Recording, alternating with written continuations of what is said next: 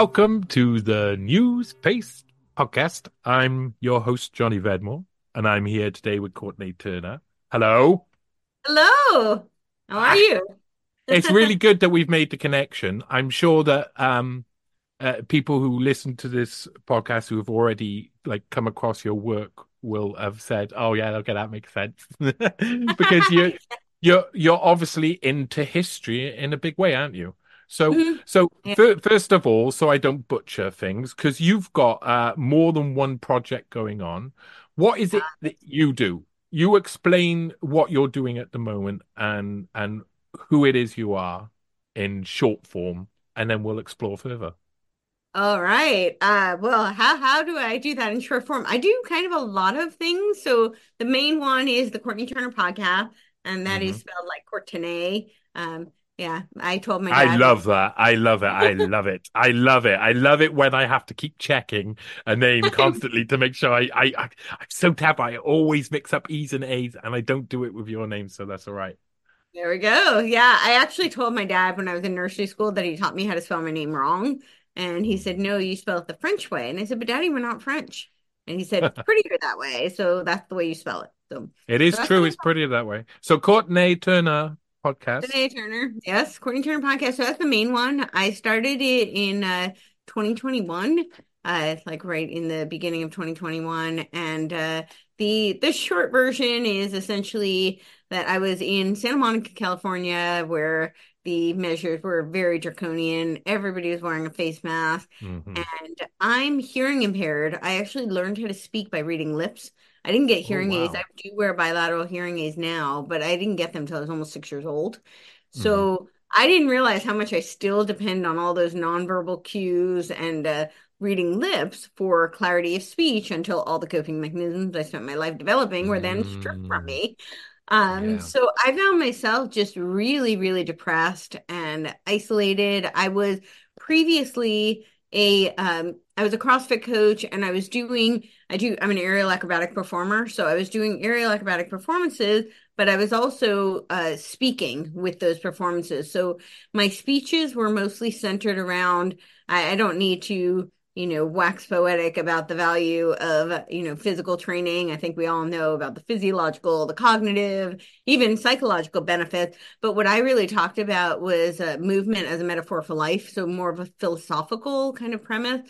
And I talked about ways that we can use uh, physical training to overcome adversity in other areas of life.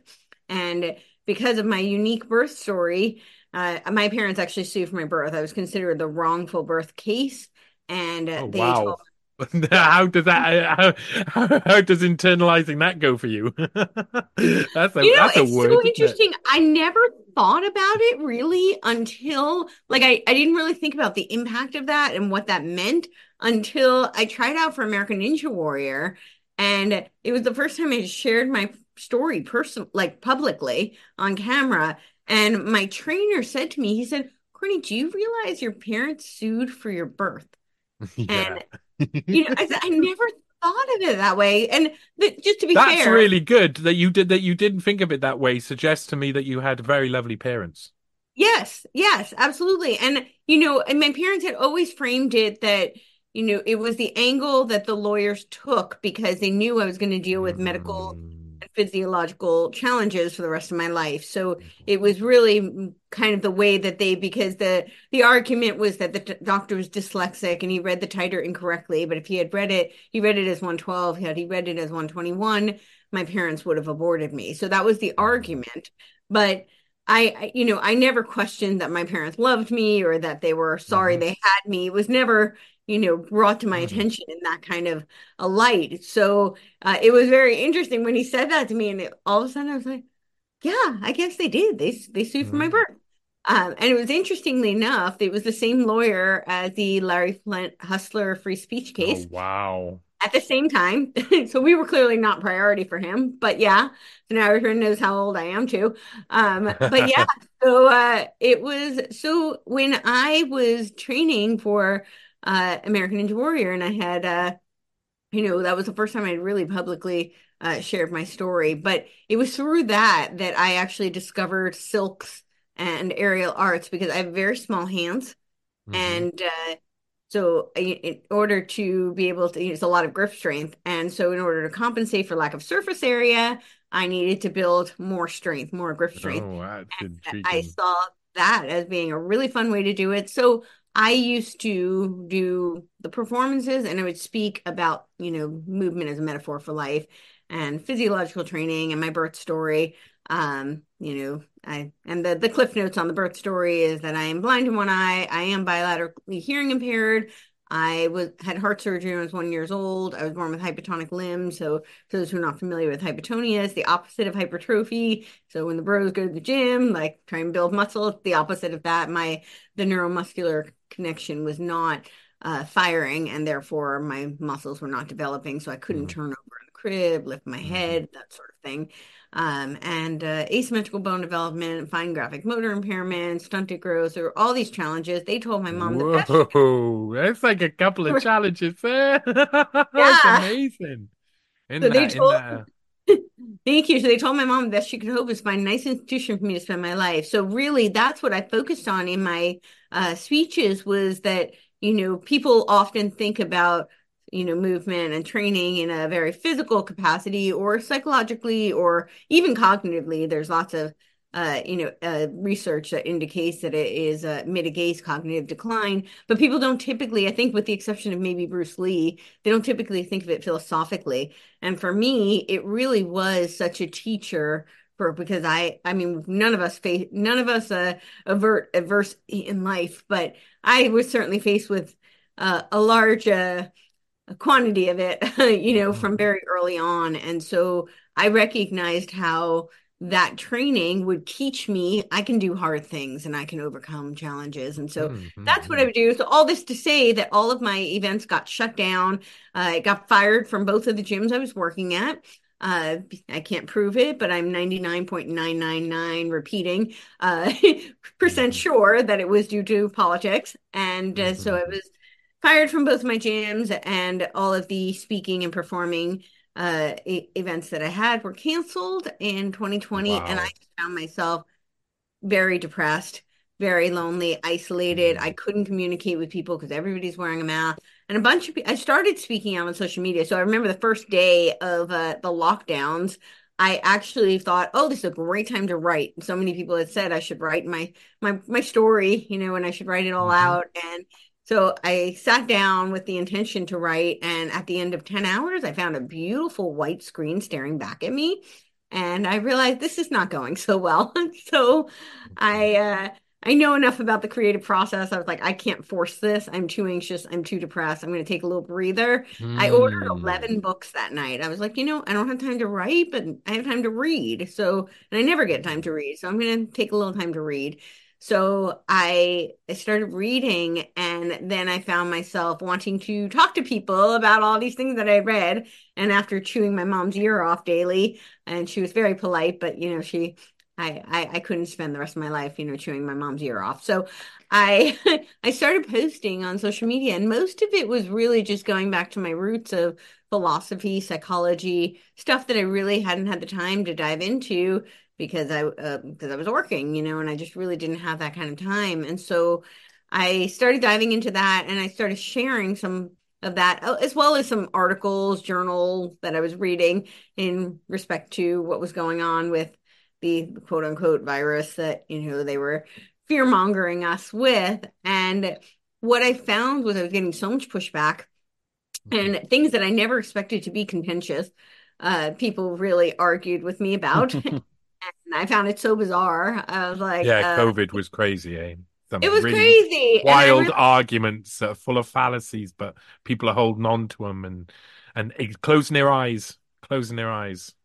And it was so strange to me. I mean, it was really just things that I thought were just common sense or things that I mm. thought were just not like you know that wouldn't trigger people. I mean a lot of the philosophy and psychology stuff i posted I did not expect people to have such a strong reaction to but what i realized is that your worldview kind of seeps through everything you do.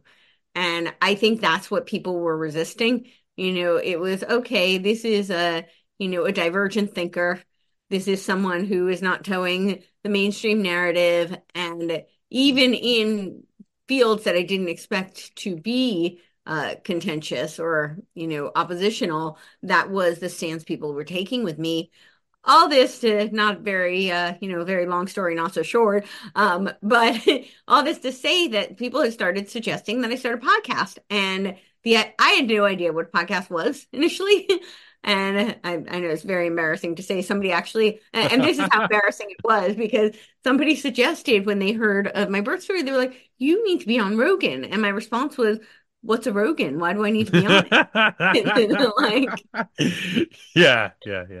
I, I, have since learned who Joe Rogan is and understand mm-hmm. why why they thought that, um, and why he's seminal to podcast the podcasting world. But I didn't know at the time, so I started listening to podcasts and diving down you know, the rabbit hole, mostly of like the intellectual dark web. I had been reading. Oh, that's a really oh, yeah. interesting. Now we could talk about that for a bit because I went really deep and dark into that. Yeah, go on. Anyway, and dark, I imagine, right? I jo- Jordan to... Jordan Peterson follows me. Does he? You what? told me that. I'm what so the fuck? I don't know. I don't understand. Yeah, yeah, it scares me. It scares me. It scared you. Yeah, it's like so... I got a mark and let us mark his door. Ha! We will return for this one. it's something along those lines. I'm so curious about that. Yeah. So I started, yeah. it was Roger Scruton who turned me on to, who even made me aware of Jordan Peterson. So I was reading Roger Scruton. And for those who are not familiar with Roger Scruton's work, he's a philosopher, a British philosopher. Uh, he's most known for his work on conservatism. And that was what I started by reading because I was really just fascinated by this political polarization that had occurred. And it's certainly not new, but it was so extreme during COVID. I mean, you know, it was like you held an American flag and people, I, you know, I live in the states and you would think that mm-hmm. that shouldn't shouldn't be polarizing but suddenly yeah, people yeah. thought he was like alt right like crazy. There, there's this feel. There's this obvious feeling that there's a loss of liberty happening in every single part of our life, and that we go to libertarian circles to try and get the answers for that loss of liberty. That's totally. That's another conversation I'd like to have because I think yeah. that's being really attacked right now.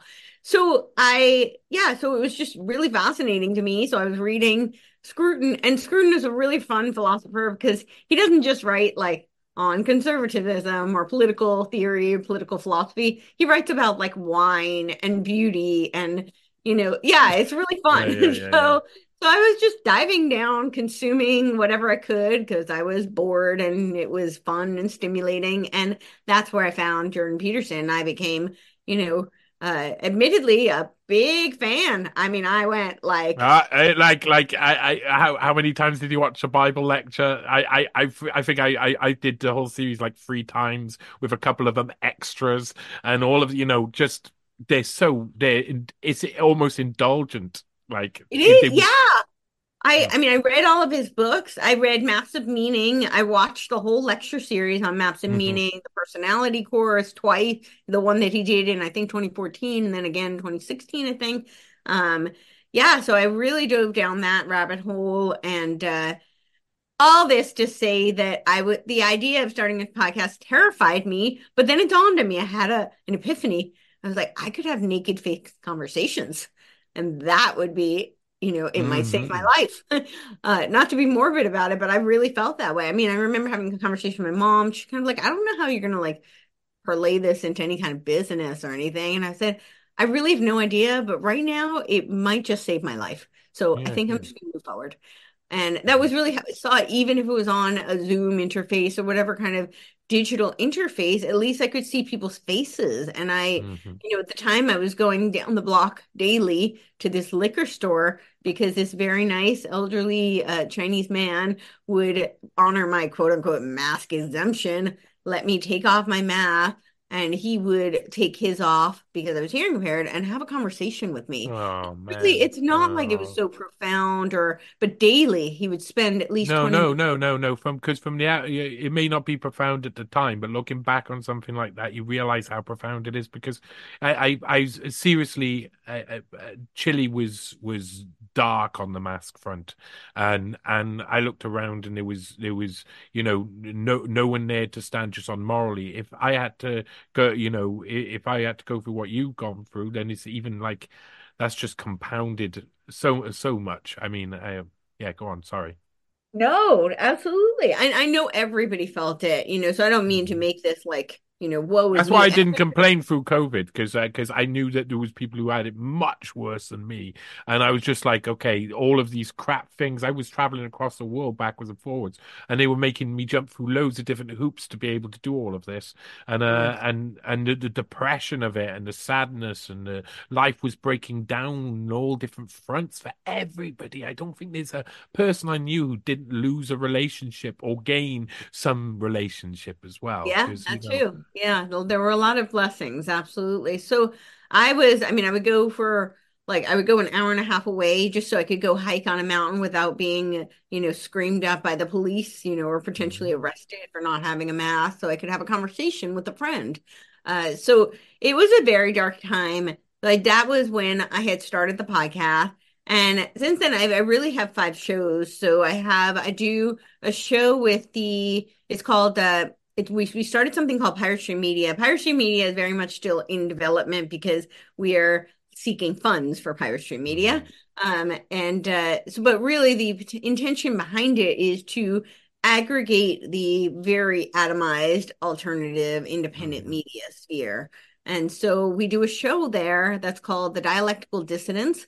Um, because you know I talk a lot about the Hegelian dialectic, and uh, uh, one of the guys who we do the show with is uh, he's from Last American Vagabond, Ryan Cristián, and the I other, know Ryan Cristián. you know, yeah. Ryan, yeah, and then the other one is uh, Scott Armstrong from uh, Rebunk News, and of course Mhm. Ryan's always talking about the two-party illusion, so it kind of ties in with dialectical dissonance. So uh, that's we do that show, um, and then I started a women's roundtable group, and of all the shows I do, that's been the hardest to coordinate with any consistency.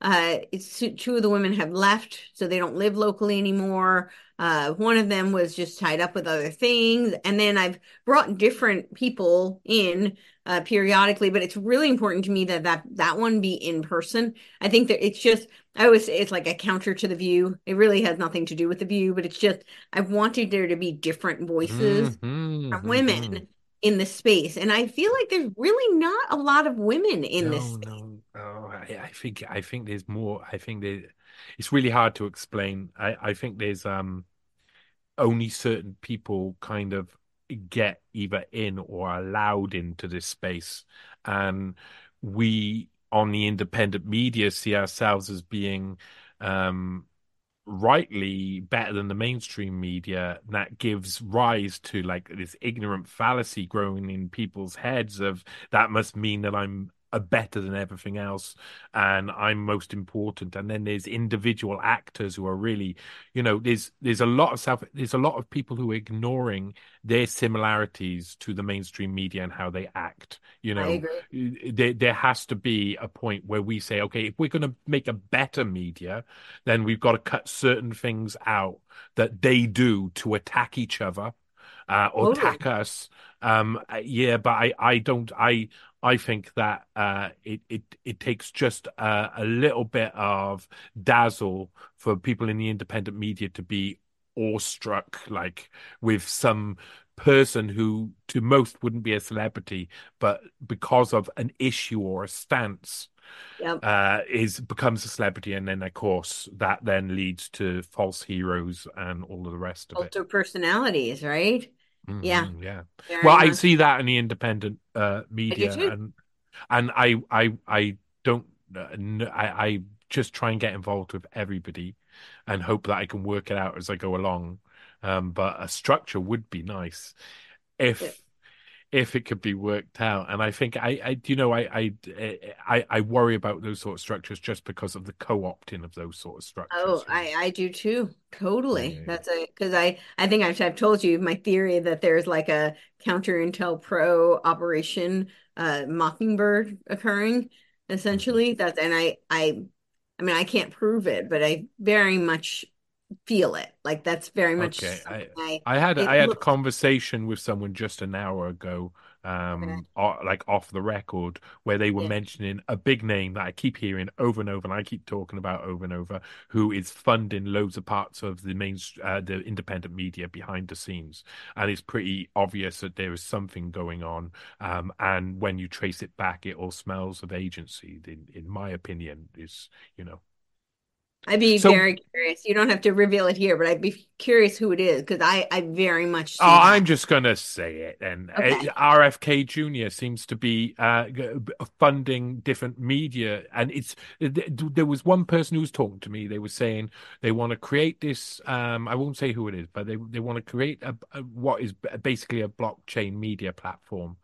I've Um, heard of this, yeah. Yeah, yeah. There's there's a, a couple of different variations of this happening, and they said the only person that they could get any funding from would be RFK Juniors or a, a, a fund, whatever fund they use. That's the only one, and it seems they were they were like, "Oh, we don't want it at all because we know what it comes with. And I think there's a load of people feeling that there's a co-opting happening. So I I I I've been speaking about RFK Jr. because I watched him come into the independent media, and he affected not only my my working life but my private life to an extent um uh, and my personal life. Um so so I I I am very wary of his presence. And it, when it comes down to agencies people say like I say use fallacies all the time. And it's really easy to say RFK Jr um was uh his father and his uncle were killed by the CIA so he would never turn to the CIA but then there could be another side that says was not exactly why you'd want to bend the knee? Because you end up being in fear for your life and compromised and they, they've targeted you anyway. So um, i just see lots of links around him and i keep hearing the same things from people. It's not that's not the only person i've heard that from. So i Yeah. get a feeling that they and and i know that there's a network he's created that looks really like um health ch- children's health defense and stuff like that you can't argue with it. You can't argue with it. It it's right. Everything that's on it is right. Everything is right. So you you want to support you want to you think but Sure. if someone's lingering in the background you always know that the one moment that can be turned against us all you know and that's what i'm really wary of. So i'll, I'll Yeah. that's sorry sorry to interrupt No, no, no. And uh, children's health defense, I mean, yes, it, it's interesting you say like it- it's right. And I, you know, there's so much they do that's good. Um, but there's also, you know, like the little, because isn't this how, uh, you know, uh, psychological operations and controlled opposition typically works? Is that it's it's mostly, I would even argue, uh, and I've heard this from people in the military who do psychological operations or who did psychological operation uh, warfare, and they would tell me that it's 90% truth, 10% lie. And I would even argue, and I've I've I've pressed them further on this. What they've told me about that 10% lie is oftentimes it's not even really a lie. It's like an omission, it's a it's a context, you know, it's a blurring of context or taking things out of context or situational, or it's uh, you know, but it's not necessarily even fully a lie. It's really, but it's enough to steer you astray and that's why it's so effective. I always use the ice cream cone analogy. Um, so I Mhm. say like if there's there's the ice cream cone, that's you it's yummy, you want to eat it. It's but that's the hook gripping lie. So it's something that Yeah. hooks you in. It's very enticing, but it's not it's not factual, it's not true, or it's not uh contextually true. You know, it's not the the true the and real line. and And if you attack it if you attack well, it you look awful Totally, but it's the math line action. And then what they do is they put the sprinkles on it, and the sprinkles are the Mhm. truth. And so it's got all these sprinkles all throughout. And so you keep Mm. keep licking the cone, you're like, oh well, I love true. Another, sprinkles. another true. Yeah, it's more it's true, it's true. And before you know it, you've eaten this hook hook gripping lie. And I, I think that's kind of how it typically works. Um, but yeah, it's something I'm very much seeing, and I I think they're trying to do part of what they're doing in the alternative media space is they're using these little uh, cognitive infiltration in order to splinter. So now you get all these different factions. And of course, you know, as you mentioned, the co-opting, right? The larger that some of these factions grow, the more powerful they are, the more money that's there. You know, there's I, I think there's a lot of genuine good people who really are just seeking truth and then want to share what they've learned and, you know, uh, hopefully help all of us evolve and weed through this this mess essentially. Uh, Mhm. but you know, there's also the reality of just uh, you know, as you put it, situational pressures. You know, people have they they have their lives to lead, they have mouths to feed. There's just Mhm. that that's just part of life. And so and then there are really the so of course they there's pressure put on them. Well, if they're if they can make a living and they can, but then there's also just really the grifters. And I see a Mm. lot of this. There's and my issue with those people and the grifters come in two forms. You know, some of them really are just looking for the money. Some of them really are looking for validation and fame, and sometimes it goes hand in Mm. hand. But I, and really, it's the narcissists who, you know, it's like they just want to be pat on the back and they want all the attention, and that's not to be un undermined or ignored because that can very easily be manipulated. And Mhm. I, my issue with those people is you know, it's not that I wish any ill on them. It's just that they take, you know, let them do what they do, but it's that they take a lot of the trust and money out of the space. And then for the people who are really trying to do good, and you know, it it, it takes a lot of resources to, to Mhm. continue to move forward, right? So for those people who are genuinely trying to do good, and then they try and uh, you know, build something, there's a lot of trust and money that's been taken out of the space for them. So that's my main issue with it. Um, but yeah, I'm seeing it. I, I and it's it's just it's hard to ignore when, especially Yeah. when you move around and you've traveled as much as we have, going to all these different conferences and events, and you just kind of and because I'm not part of like any big Mm. entity, I kind of sit back and I watch and I I You have got to be, or I, I mean, there's so many things when you when you talk about stuff. There's so many things we have in common on another level. I, I I can kind of understand the type of person you are because I feel that I'm roughly the same type of person. I'm really interested. I'm really just like I'm outside the group. Um, Yeah. I I I, I didn't have a, a, an array of health problems, but I kind of did. I had Graves' disease, and it was a thyroid Oh disease, and it yeah. didn't get diagnosed till I was 27. So I got down to eight stone and I was dying I had to end up having radioactive treatment and like have my thyroids chopped out and all. And before that, they just misdiagnosed me all the time. So I that the, the shaking I had started when I was like 12, 13, and that just continued through. And they just kept telling me it was normal and all of the different things was normal, normal. And they would have said told me Gaslighting you. normal till till Yeah. till death. Um, but I feel that we You we have the normal till death, right? Yeah. yeah, yeah. I, I feel I, I feel that we have the same type of like read of people. I think I Mhm. think that by what you describe when you sit back and you watch people, that's massively important. And people who are the the, the true grifters, when they don't know they're being observed, give all of their game away because the grift is really easy to see. You know, is really easy. I, so I'm I'm like I I'm really interested to to talk more on that, but I'm not sure because I I've had a, a a day yesterday arguing with Kirby Sommers, who unblocks me every now and again and shouts at me about something because I um I wrote an article about her a few years ago where I showed Oh. she wasn't who she said she was and there was lots of lies and she wasn't a sex slave. She she actually wrote a long blog about how she was a mistress and she did it for the money and she liked all the dresses and all of this.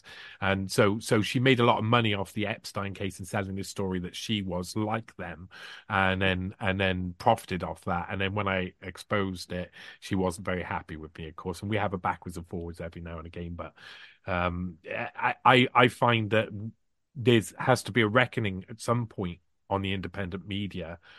Do, what do you think that looks like? That that's a really interesting question. What does it look like? I I've been less focused on like a, a reckoning, so to speak. I've been more focused on trying to elevate the good, authentic people that I Mm, see. Uh, you know, like the people who I, I'm certainly no arbiter of, you know, of truth, and I I can only see what I can see and, you know, trust what I can trust. But I the those that I feel are doing genuine, authentic, good work. I, I want us to collaborate. I want us to elevate each other. That doesn't necessarily mean we always have to work together. I mean, we can, we can collaborate, but it's also just about, you know, supporting each other. Uh, because that that is so much of how this works. Nobody knows anything until they're they're shown it, you know. So yeah, yeah, until yeah. they're pointed, uh, you know, and uh, it's like I, I don't know how to make this concrete. It's just like I wouldn't know of somebody's work until there was a way for me to see them, and especially if they're Mm, being censored or suppressed or just, you know, they're kind of in the void and in the vortex and you don't have a way of accessing it. So I I I focus more on that. That to me is I want the good uh the people doing good work to be amplified and you know independently um that's that's really what I've been focusing on and just trying to shine light and keep moving Mm-hmm. forward Mhm. um I'm I'm a little I, I don't know if naive is the right word but I just I I genuinely enjoy digging into information and I'm a Mhm. very curious person I no, I can tell. I was one of my next questions is going to be like, you know, when when did you start like learning about things like Operation Mockingbird and being like interested in those sort of things? Because that's uh that's like, you know, it's it's not traditional type of it, what we do isn't very traditional. It's you have to have have something have had to make you want to go over there, you know? Right. Um, well, I, I will say that the CIA has always fascinated me, and uh, it's in part because they tried to recruit me when I was seven years old. And How old? seven. Oh wow, that's serious shit, man. These Yeah. guys. So, like, the narrative has changed as I brought it up with my mom. So I remember it really well. I actually, you know, I remember the whole experience. I was I was in second grade and uh they came in, they they told me that, well, they told all of it. They told the class that the police were there. That's what they said. They called them the police. And they said they're just going to do a skit for you. And uh, I thought that was a little interesting, but I grew up where my mom would always tell me the police are your friends. Yeah, So yeah, yeah. this was, you know, the kind of the the line that I guess they told children at the time. I, I'm not so sure I would share that same narrative with my children, but uh, that that was always what I was taught. Like you wave to the police, and you know Mhm. they're your friends. They're there to protect you, and and and certainly this is not to admonish. You know, I think there are a lot of wonderful police who, you know, people who go There- There's a couple. I I do police auditing as well, so I'll say there's a couple. There's a Well, couple. I, this is what I, my experience of it, and this is not to make a broad stroke statement because there's always exceptions, there's always outliers in every case. However, I would say that for the most part, as a general rule, what I've experienced is in rural areas, police tend to really be, you know, good, uh, honest people who want to protect their communities, the communities they live in, and it's usually communities they've grown up This in. is this is interesting because this is going to be the opposite in France as it is in France. Because in France, the, the the police that are in the countryside are the most corrupt. They're just all doing everything naughty. They're just running the place. It's all gangster land, and then in the cities they're quite. No, they're still assholes, but they're just not as bad as they are in the uh, country. But anyway, sorry, go on.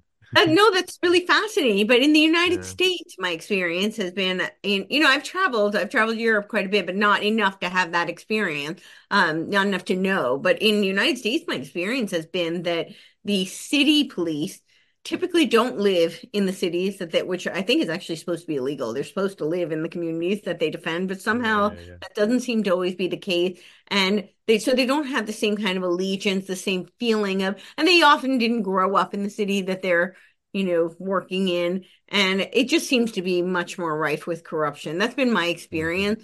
But uh but anyhow, I grew up, you know, naively thinking that they're, my besties, they're there to protect me. And uh so they're doing this skit.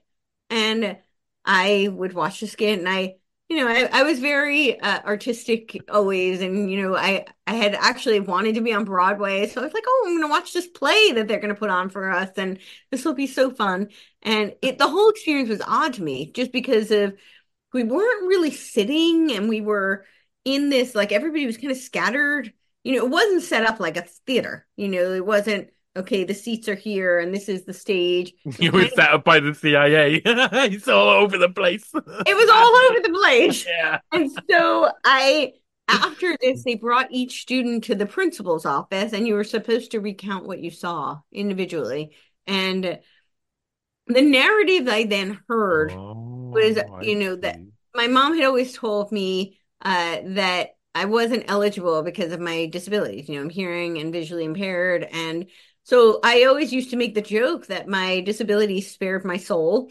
Um, but apparently it's not really what happened apparently as i it was in recent years that my mom shared this you know what actually happened and apparently they called and it was interesting just to hear the first time my mom shared it just knowing the dynamic between my parents because my mom said typically when it was school matters you know because of my challenges, like oftentimes the school did call. So it was usually like, okay, you go handle this, you know. And she said this time my dad stayed and like watched over her. And they they called and apparently said, you know, hi, uh, you know, we your daughter has an eidetic memory. We would like to talk to you about recruiting her.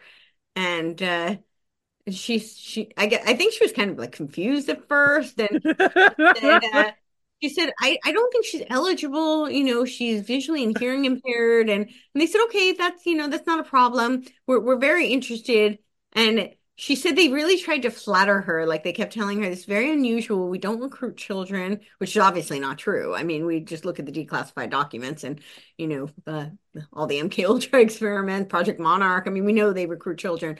The the remote viewing experiments they did actually a large part was uh, primarily focused on children. Um, so it, we know it's not true, but that's what they told her. And uh, so they kept persisting and tell, trying to flatter her, tell her it was a huge compliment. But she said the big thing that got her was that they would need to take me away periodically for some time. And mm-hmm. she was, oh, no, no, we're not doing this.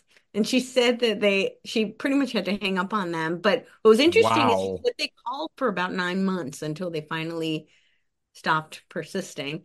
That um, is unbelievable.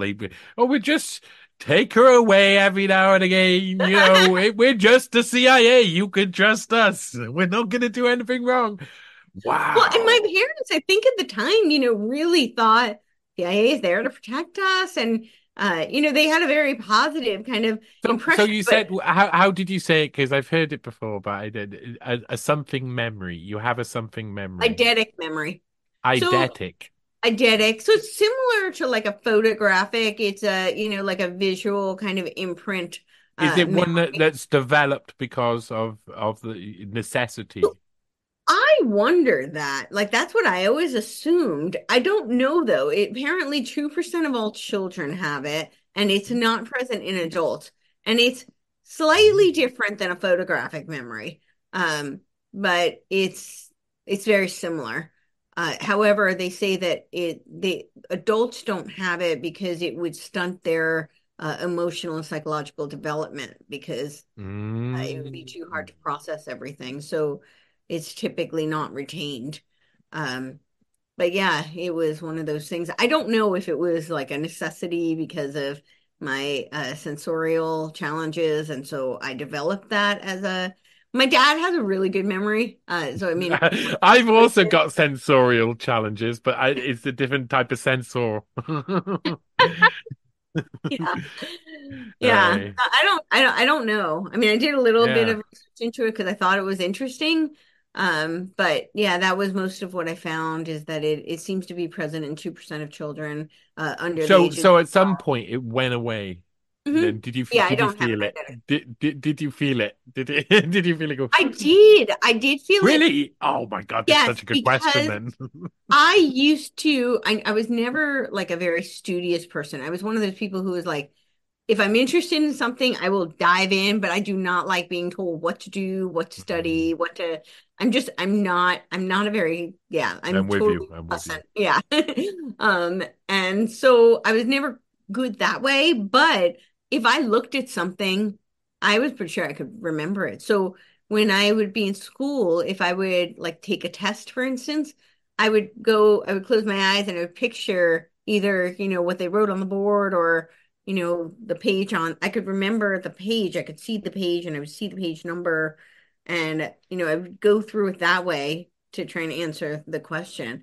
Uh, but I did notice as I got older particularly i think it stayed with me for the most part but i would say like high school college it started to dissipate i think it stayed with me longer they say it's you know age of 12 mm. and i guess around 12 was kind of when it was starting to fade i didn't have that kind i still i i think i mean i don't i'm told often that i still have a really good memory um, mm-hmm. but i mm-hmm. definitely don't have like an eidetic kind of, yeah I, I, I, I don't know what a good memory is i, I sometimes I just remember stuff because it's passion, isn't it? It's more passion that makes me passion. remember. And there's a lot of studies that have been done on that. Like, you know, when there's oh, a really?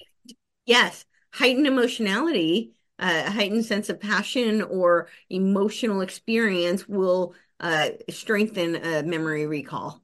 So, so I, I've had a, a, a sense that the reason why I like to go back in history so much is Mhm. because I grew up in a 17th century reenactment society reenacting the Civil War every weekend, and I was always dressed up in the 17th century, um, and with swords and pikes and cannons and muskets and stuff.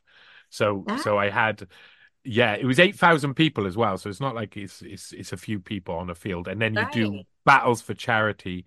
Um, I was in the biggest one in the UK, which was the Sealed Knot, and um, it, it, it's basically my, my dad had a regiment that was like 250 people, and we'd every weekend we travel, and it's a big party on a campsite, and every Saturday and Sunday there's a big battle in front of a load of spectators, and all the money goes to charity. So it kind of like works in a nice.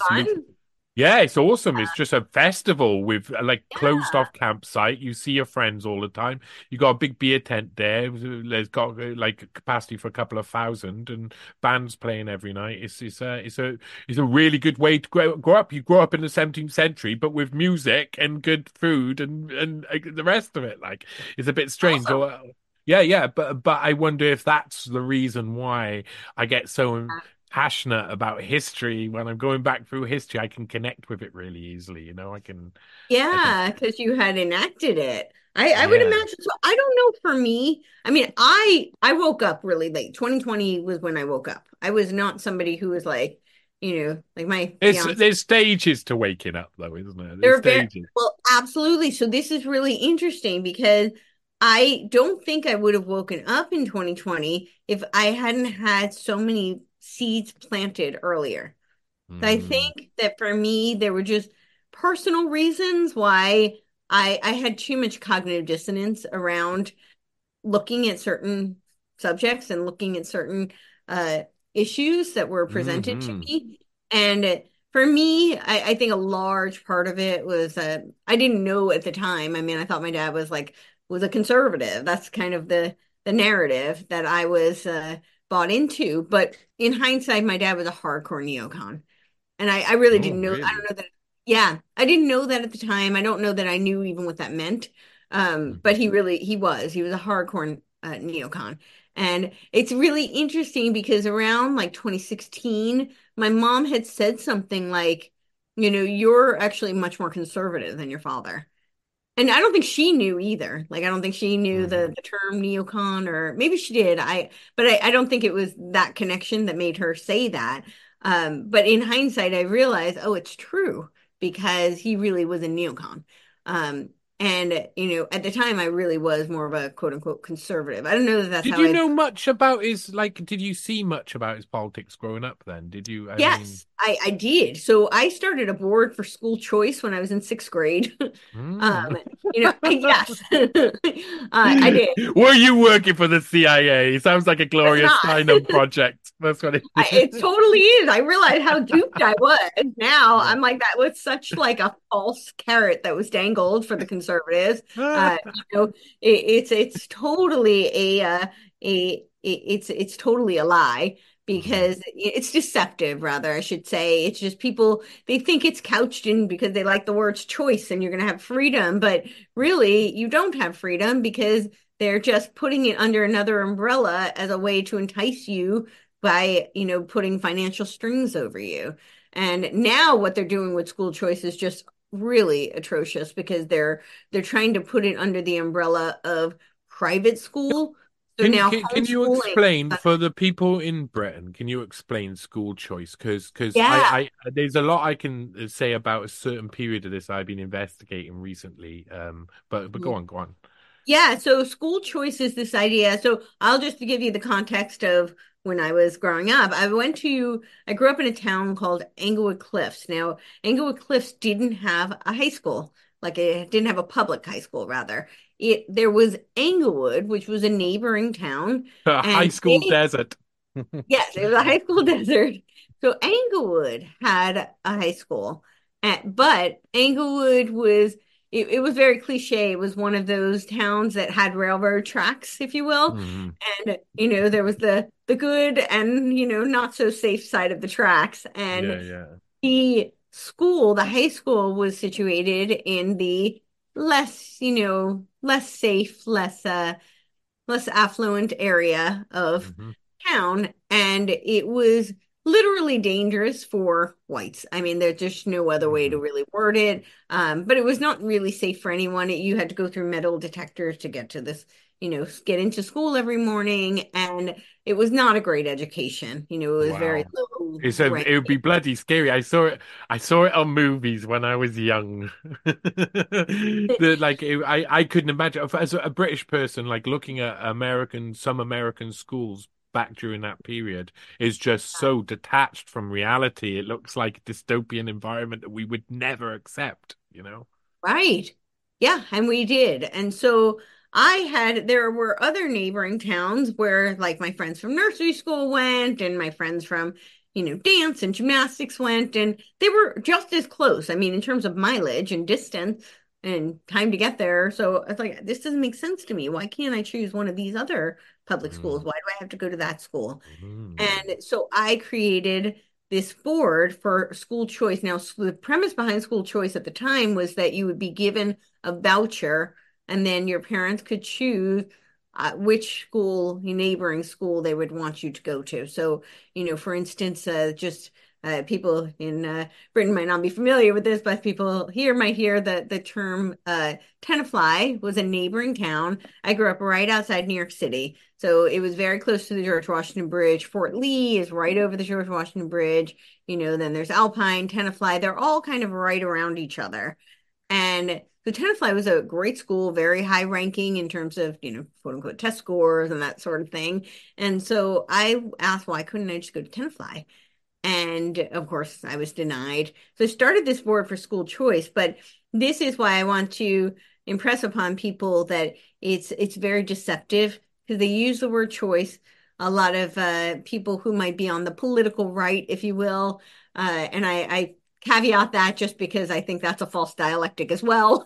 um, mm, you know, oftentimes it's just the Ouroboros really being fed to us. So, um, but for for the purposes of this conversation, the people who identify as being on the political right, oftentimes they like hearing these words. We have freedom of choice. We can choose which schools, and we can take ownership of the education of our children. These these are all lines that sound wonderful, and so they're selling it to. Uh, particularly, they're really, you know, there's a mass line narrative targeting the the political right to have free, you know, to have school choice. However, what it really is doing, and a lot of this is coming through UNESCO, it's being com coming through UNESCO to uh, through the federal and state apparatus.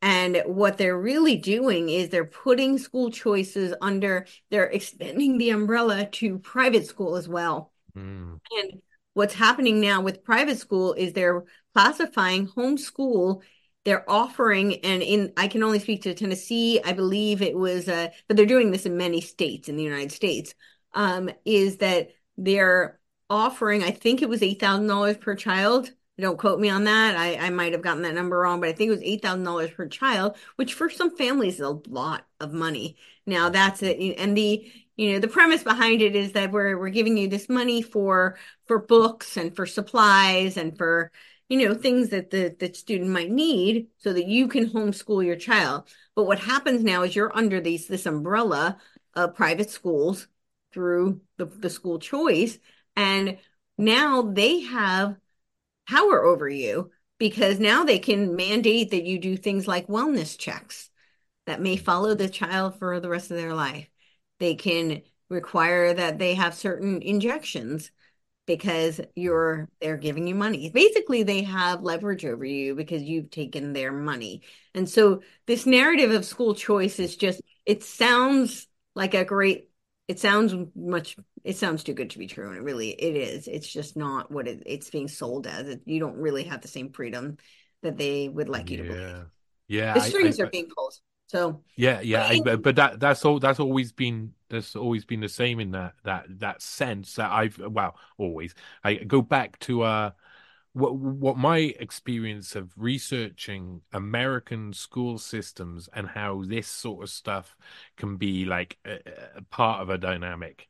I look at 1970, 1971.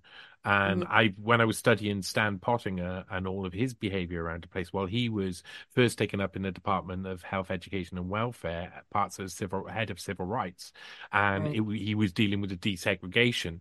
And then it became uh, during that period there was actually a rise in segregation in schools rather than uh, because they they were you know they- and there was a lot of course riots angry people because people suddenly had a reason a societal like factor that said we need to now choose where we we go. We want to go out to, and they weren't being allowed but people were being bussed for miles and miles to schools all around the place and it just seemed like chaos galore. I mean really reading about that period and what they were doing it didn't make any sense why they were doing it except to cause the chaos why while um to st- you know to to take away from all of the other things that were going on at that time which is like vietnam war and and Oh, and uh, i mean uh, everything was an intelligence operation back then anyway. During that period it's just everything's infiltrated and it's just everything's going about to go crazy because they're all you know everybody's spying on each other and until watergate there's not like that breakdown of that you know there's the focus the light on them. And then everybody's like out uh, uh, trying not to look like they were doing anything wrong but everybody was doing stuff wrong for ages. So yeah i went through the the the i didn't understand i don't understand the american system. So i don't understand why you wouldn't have but then i think it's probably this roughly the same now in the uk that and it was when i when I was when I was young, I went to a school and we were in a catchment area. So I think you you applied for multiple schools and they Right. sent you to the one that was that was right for the catchment area. did. Um, and but I, I had a choice between uh two schools, I think, or three schools, and um. I would have loved to choose. I would have loved to chosen the one that was down the road, down the end of my bloody road. But this is literally this was the um the line from I think it was from my father. No, there's too many boat people in that school, and you'll be attacked by knives. Boat people, which is what they were calling um banana boat. That's what they would say. So it's like Somalis and people who would come over in right. in in uh, abundance when uh, in the early nineties um, were, were called boat people and stuff. Um, so Right. the, the, and, and so I, I ended up not going to the, the school at the end of the road where most of my friends went. I uh, I had to go like three miles up the road just because of of some other reason anyway. So it's like often kids don't get to choose their school. On top of it, the American system makes it almost impossible that you have to be forced into this school over here, which is really awful. And yeah, I mean, was, so which area are you talking? You're talking, is this uh, in LA? No, this is right outside New York City. I grew up in New Oh, Jersey, so, so- yeah, right yeah, over the Bridge. Yeah. Um, right. I, I, that's one of the dives I've done. I've, I've I done thought you of, said I thought you said Inglewood, and I suppose there's multiple Englewood. there's an. Inglewood with an Because that's Crim, that's like Crenshaw Boulevard, isn't it? The other one. Yeah, it's uh, And that's like pretty. I mean, now that's been. Uh, I I love rap music growing up, so. oh yeah, there's a lot of rock music from yeah, came out of that. Well, I lived in Hey, LA for a long time, so yeah. But Oh, no, I grew up in on the East Coast, so Hey, but hey, Aesop. Rock. Anyway, sorry, go on. I love I love rock, all rock music, but yeah. So I uh but yeah, I, I I've done a lot of research on the education system and that's a it's model our the United States education system is modeled after the three-tier Prussian model of education, Mhm. uh, which was born after the Battle of Jena, which was during the Napoleonic Wars. It was in 1807 That was was one when Napoleon got got his like they had to retreat and everything, isn't it? In Palestine. exactly they Yeah, lost the. Battle of Jena and they realized 1799. I'm going to say 1799. no, uh, it was Ah. 1807. Oh, eight, oh, right. Okay, much later. Anyway, okay. Yeah, cl uh, yeah, not that far, but yeah, 1807. So I like they uh, they lost the battle, but they realized they lost the battle because the the soldiers were dissonant. They they had rebelled, Mhm. and they realized they rebelled because they were critical thinkers, and so they decided that they needed to Mhm. Establish an education system that bred mind they literally said mindless obedient soldiers. I mean that would be the translation mindless wow. obedient soldiers. And so they designed this three tier prussian model of education and that model of education got exported to the united states. A lot of people point to john dewey. I go a little further back. I would start with wilhelm wundt. Uh, wilhelm wundt was known as the father of psychology uh, and he I, I always point this out. This it, doesn't prove that he was, you know, uh, advancing the uh, Illuminati agenda, but he is a descendant of Raphael. He was known as Raphael in the Illuminati. Uh, so he he does have those connections, and then he was, of course, part of the Leipzig uh, University and he himself had no formal tr- education formal training but he was the really the father of the phd program.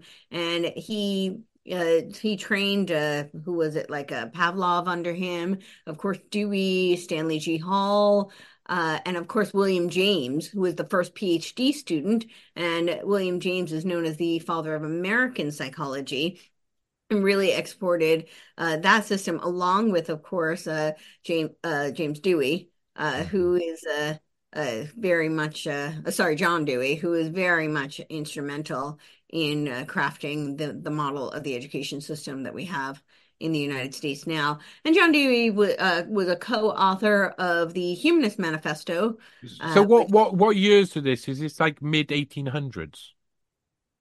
This would be I think it's around like 1880 was Wilhelm. Yeah, okay, okay, okay, that makes sense. Because I, because I, I, I'm not sure if we talked about this before, but I did a load of research about um how the German model was being idolized by um, Harvard and others during yes. the 1840s and 1850s, and the president of Harvard was just in completely in love, and they were they, they were writing long long essays on how they really need just to adopt Germans. Look, the British and, and the Americans, we, we we we just don't know it on this front, and we should we should we should look to them.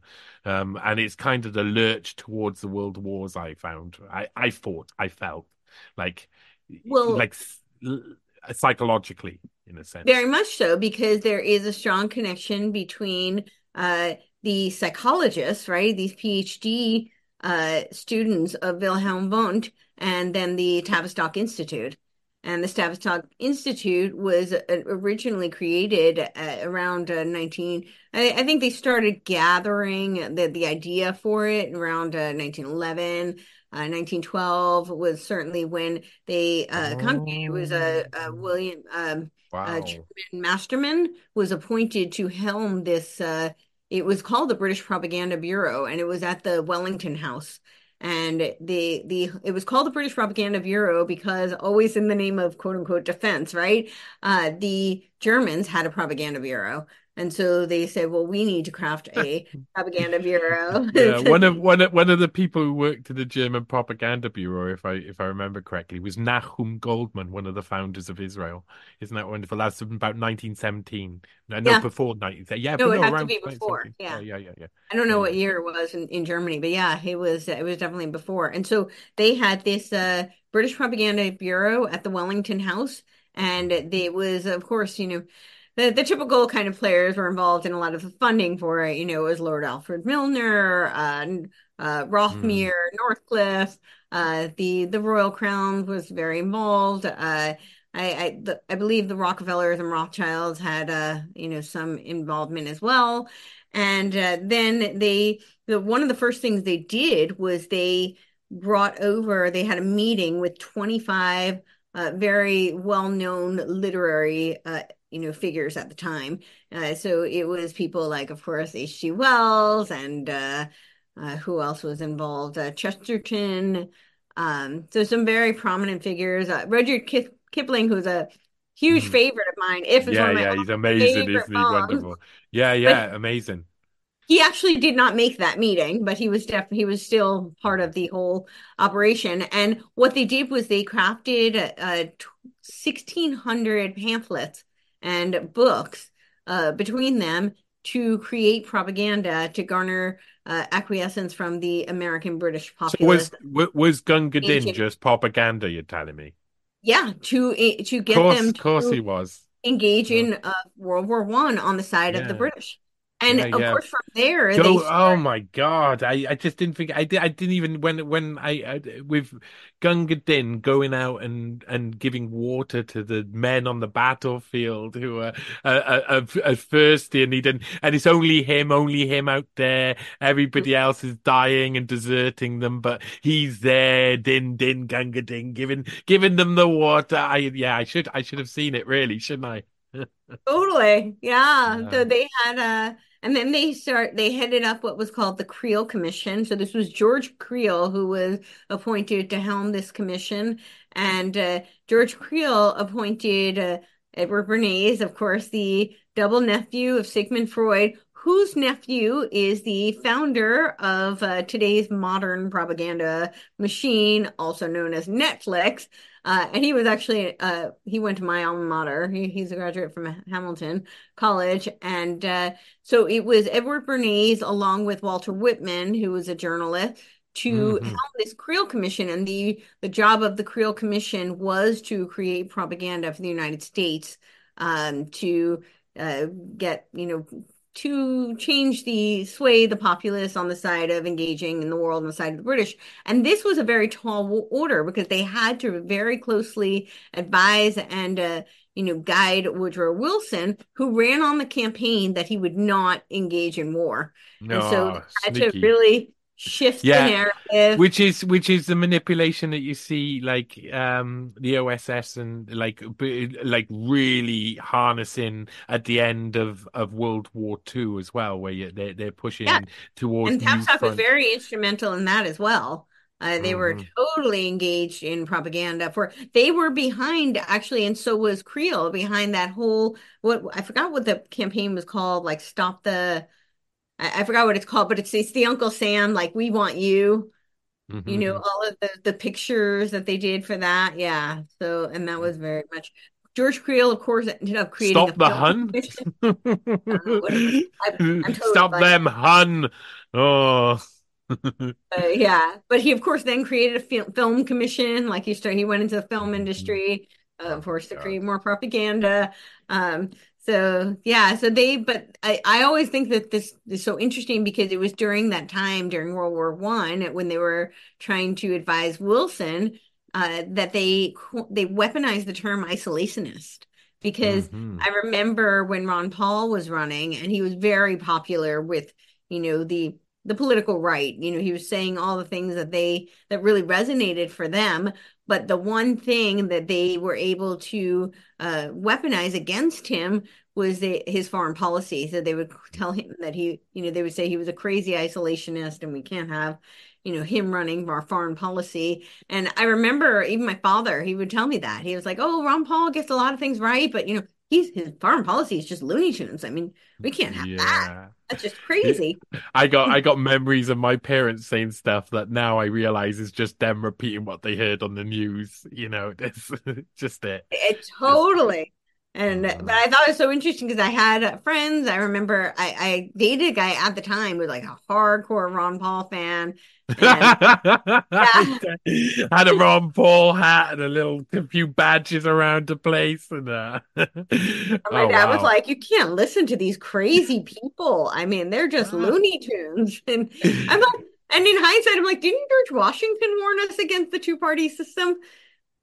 And his reason for it was that it was a loophole for foreign entanglements. And where are we Mm, today? Yeah, mm. that's a that was Oh, his that's a reason for it because he said that it was yeah, he was was a clever one, wasn't he? He was a he was a well, I think I mean I can't I don't know for sure. I'm certainly I certainly wasn't there, but I I think it's because he he was a Mason and he watched the French Revolution and he watched the infiltration of uh, the Illuminati in the Masonry. And a Mm. lot of how they infiltrated was kind of this Hegelian dialectic uh you know, manipulation. And uh. I think he saw that and was like, we we can't do that. That's that's he he was trying to warn of danger. He actually used the book. It's uh, uh John Robison's book, Proof of the Conspiracy, uh, Mm. which was published in uh 1789 um or 1798 Wow. book. But it was yeah, and it was an admission of like he was an insider, and George Washington used that book as evidence that the Illuminati was trying to infiltrate and to warn the American public of the dangers of the Illuminati infiltration. And and everybody worships George Washington to this day, but no one listens to the words he said. say that again. Everybody worships Washington to this day, but no one listens to the words that he said. Exactly. It's so true. And Jefferson yeah. used the book proof uh, the code of the Illuminati to warn the public.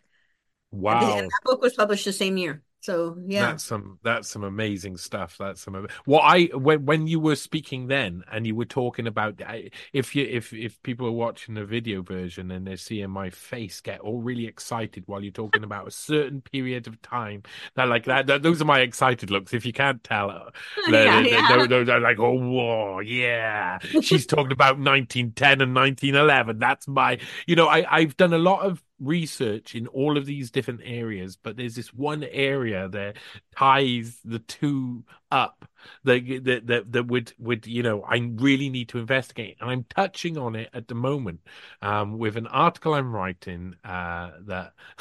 I'm 150 years ahead of anybody else on, on writing this article, I reckon. Um, okay. Um, yeah. Oh, it's amazing. It's an amazing story. An amazing story. I think, um, and I'll, I'll say part of it because it'll be almost impossible for people to to to you people could go and um, re- watch something about him on i got um, a thing called controller virus on um uh, which i i it was my first attempt at making a documentary and saying okay give me see if I, anybody can help me make a documentary. But people enjoyed it. They just they just know there was no one there to kind of help me and i was doing loads of other things at that time and my life was changing. But really it looked back at 1910 and 1911 and the people who were involved in the outbreak of the plague uh, that killed about 60,000. And it was the first time that the China had done an international symposium. The guy who actually run the symposium was a guy called Dr. Wu. And Dr. Wu was um, the guy who invented the N95 mask. He was the guy who thought that up. In actual fact, nearly all virus uh, protocols, um, lockdown protocols that uh, look for the vaccines, all are really here in 1910, 1911, because uh, Dr. Strong got sent by the Rockefeller Institute by America. He was studying in Manila, got sent across to be the American representatives with his uh, assistant. Um, mm-hmm. uh, uh, the Rockefellers tried to uh, set up in, uh, I, am not sure which what part of China I'm blanking, but they tried to set up a, a whole uh, like university system to implement the allopathic method in China. Right. It didn't work because after the first one, they, they it became too expensive.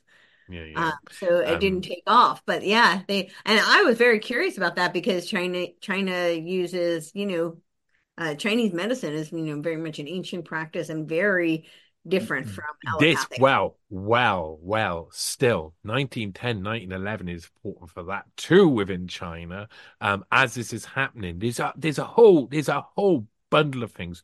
Just after the symposium happens the yeah. um the last emperor of china uh, of china is installed on the throne by the japanese. So it's the japanese take control of china really political control and just after and all of these people are suddenly like working under a different kind of slightly different system and they start to knock out want and and want to knock out chinese traditional methods out of society because they're getting orders from the japanese and the japanese are about to start testing on everybody. They're going to use the Chinese as guinea pigs. And so the Russians send a guy called Zabolotny, who's the first guy who found some sort of like a vaccine for TB by giving himself TB, I think, something like that. Or no, it was typhoid, sorry, or something along those lines anyway. But it was something he gave himself a vaccine and he didn't get ill and he claimed that he had he had he had um, he had gave himself the disease and he he he didn't get affected. But he was at the head of the Women's Institute Institute in St. Petersburg, and he was a big player. He wrote loads about um, what to do in uh, when there's an outbreak and, and to lock down and do all of those things. Well, at the same time, Reginald Farrar shares a name with Jeremy Farrar, got sent from England, and I think he's the illegitimate great grandfather of Jeremy Farrar, and that it's kind of hidden from history Um, and Reginald Farrar, uh, he basically examined what was going on in uh, Manchuria and Fujian uh, was a place which had a full lockdown where they sectioned it up into areas and people had to have set, set passes to pass through. And there was loads of like lockdown mechanisms. He examined and he presented his findings to the Board of London when he got back in detail and they had the questions and answers, which is uh, amazing. And they all went there with a load of people who were making like what was then state of the art vaccination potential vaccinations. So they were just testing. Haffkine's prophylactic was tested on people, and only a certain amount of people died. So it's okay. And it's amazing. They were going into prisons and they were saying to condemn men, we'll give you a virus and then we'll you try this out. And then uh and if you uh if you die, it doesn't matter anyway, you're gonna die, aren't you? And so there was just like, you know, they, they were testing on them the Japanese sent Kitasato Shibasaburo, who was one of the most evil men in history. He, at one point later, once the Japanese took over, they, they uh, cordoned off an entire Chinese village, gave them plague, and anybody who tried to leave got shot. So they all just saw, just to watch how without food and with uh, play how people were going to just be fighting and ripping each other apart. Kitasato Shibasaburo used to do the most evil tests on people. I mean, really like pre-Nazi, taking skin off people stuff. You know, really horrible human being of the highest order. But in 1911, all these people met together and looked at the whole of what had happened in this Manchurian outbreak, where out of the 60,000 people who died, there there was only three who got the virus and survived, or got the virus, got the plague and survived. It was a pneumonic plague. Um, so it was only three who survived, and they survived really bad defects, like they had really bad problems afterwards. Um, and it wasn't, it was described as not proper life. But that period, 1910, 1911, is so much going on. There's this whole idea of of a whole new world that they can create with medicine and science and all of these things that are happening all at once. And I think it, it partly comes with the creation of that explosive sort of creation, the creation of big explosions, bigger explosions, and that comes with it. But when you talk about that period, my eyes just like I, I it's like I'm on heroin because I want to know about that period. Um, and it was a really special uh, period. You're, talking about uh, as well that you know the founding fathers um, basically warning of the infiltration of things like the Illuminati, and uh, is roundtable groups that got created during this period are they just the product of that warning not being heeded? Oh, that's an interesting question. Um, I don't think that they're a product of the warning not being heeded. I mean, I think that they're uh, a mechanism. You know, I see the roundtable groups as a way of it, it. To me, it's very much like the like the mafia. You know, it's a way of diverting the the tasks and the attention.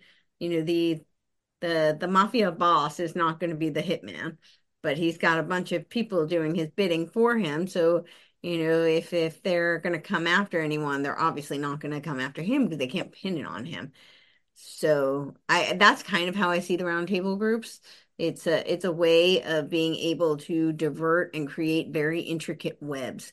And of course, mm-hmm. you know, they do this all in secrecy and uh, so then they're able to you know execute their their plans with a lot of leverage of power part of the secrecy is not just uh, you know, to withhold the information. It's also a lever of power. And actually, Adam Weishaupt talked about that because he he was a student of Ingolstadt. He was a, a Jesuit, a Jesuit scholar, and he would talk. He said that he modeled the Illuminati structure after the Jesuits because that's why it has the hierarchical structure.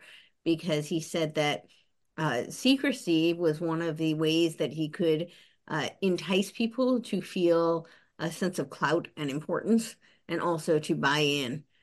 Um, mm-hmm. so that's I think that's part of the reason. It's not I think a lot of people think it's just to withhold the information so more can get done, but I think it's actually to uh, hold a lever of power over somebody because people want to feel like they're important and they're part of the the in group.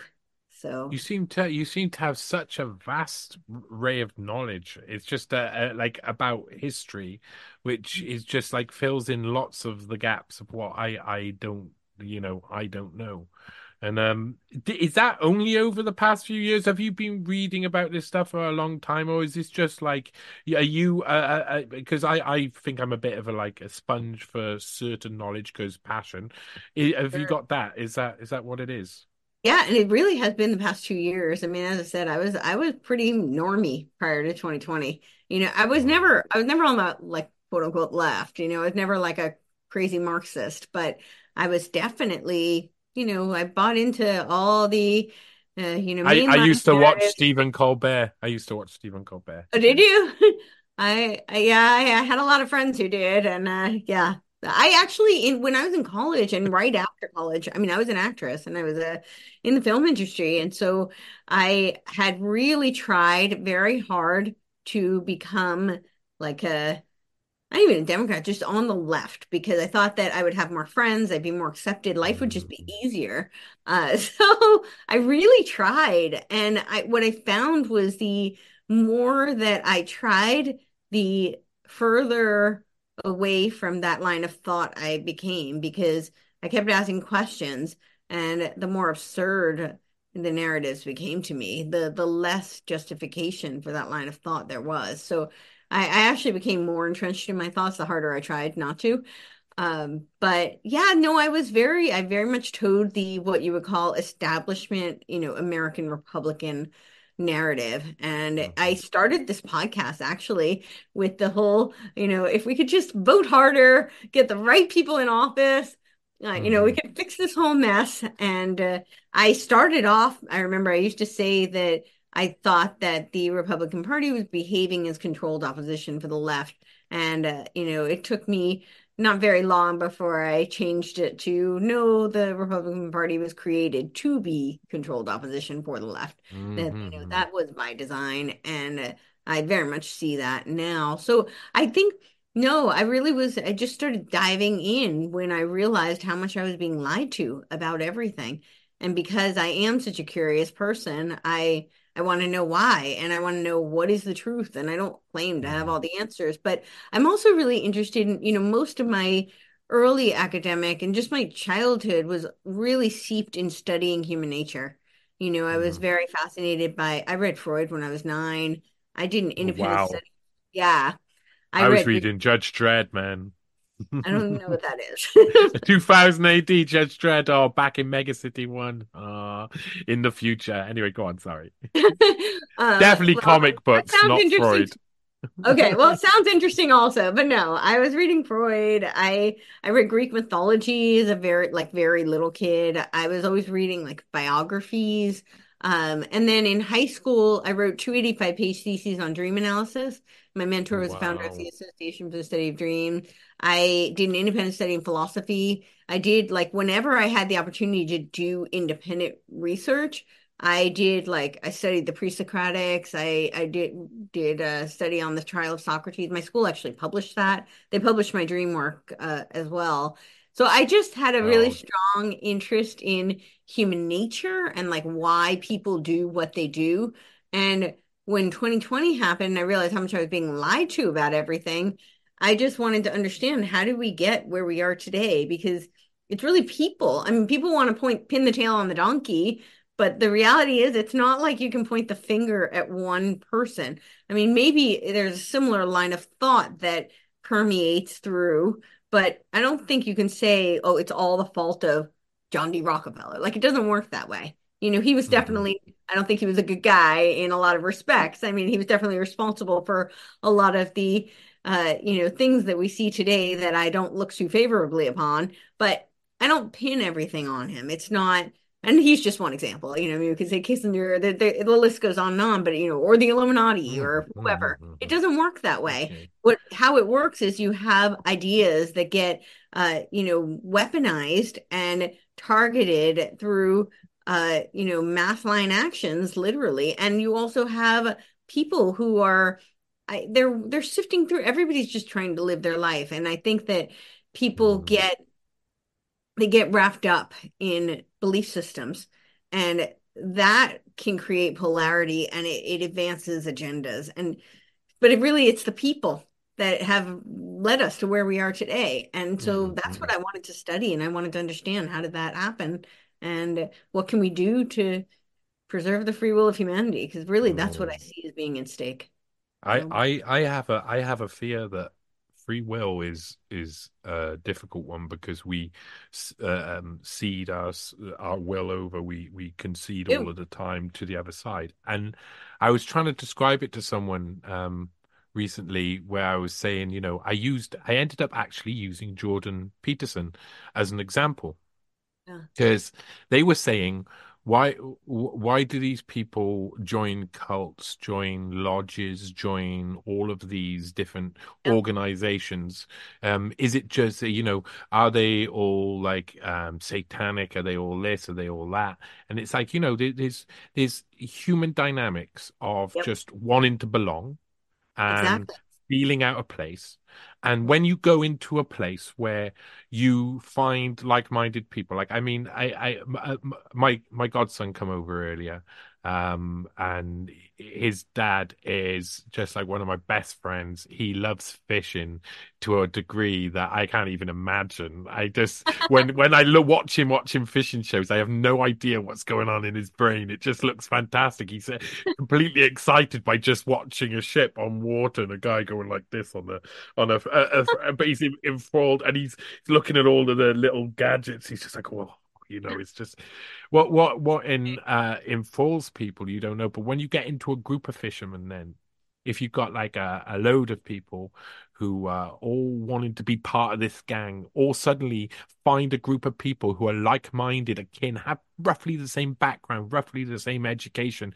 Um, they feel more comfortable around. They could, they also, you know, pat each other on the back, give each other good things. Yeah, it's all very nice, but there's one. There's always uh, a person uh, that needs to lead, needs to step out in front, and right. that's what drives the evil in our society to a, a, an extent. But it drives everything in our society is the fact that the one person, usually the greediest, or or the, the deemed the more powerful than most of the group. So the reason why I used Jordan B. Peterson as an example was if you when we you watched all of his um, uh, Bible lectures. He, and I have a... not watched all, that's that's the one I didn't finish, but because oh, that was right. when I that was when I started to uh, shift my yeah, yeah, yeah. views on him. So yeah, well, but I've well, watched some of them. I have. Yeah, he, he the the the the crowd, the people he speaks to, are in awe of him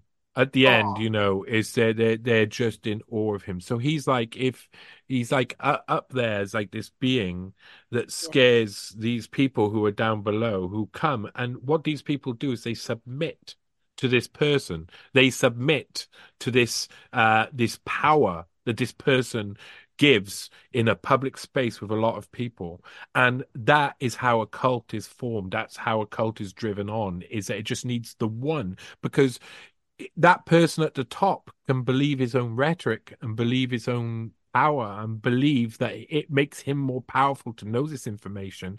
And what he's seeing in return is power is an increased power people submitting underneath and bowing their head and saying oh i'm i'm you know you you're so you're so knowledgeable. I'm going to listen to you more. I'm going to you know we we are so used to to bending over to someone who's who's is more superior in a way that we don't even notice and it's often it's our starstruck you know, especially on the independent media. I, I when RFK Jr. come along, everybody got starstruck for a bit, and yeah. now they're all complaining about how he's an anti, uh, um, he's a he's anti-Gazan I suppose he's still an anti-Semite, really.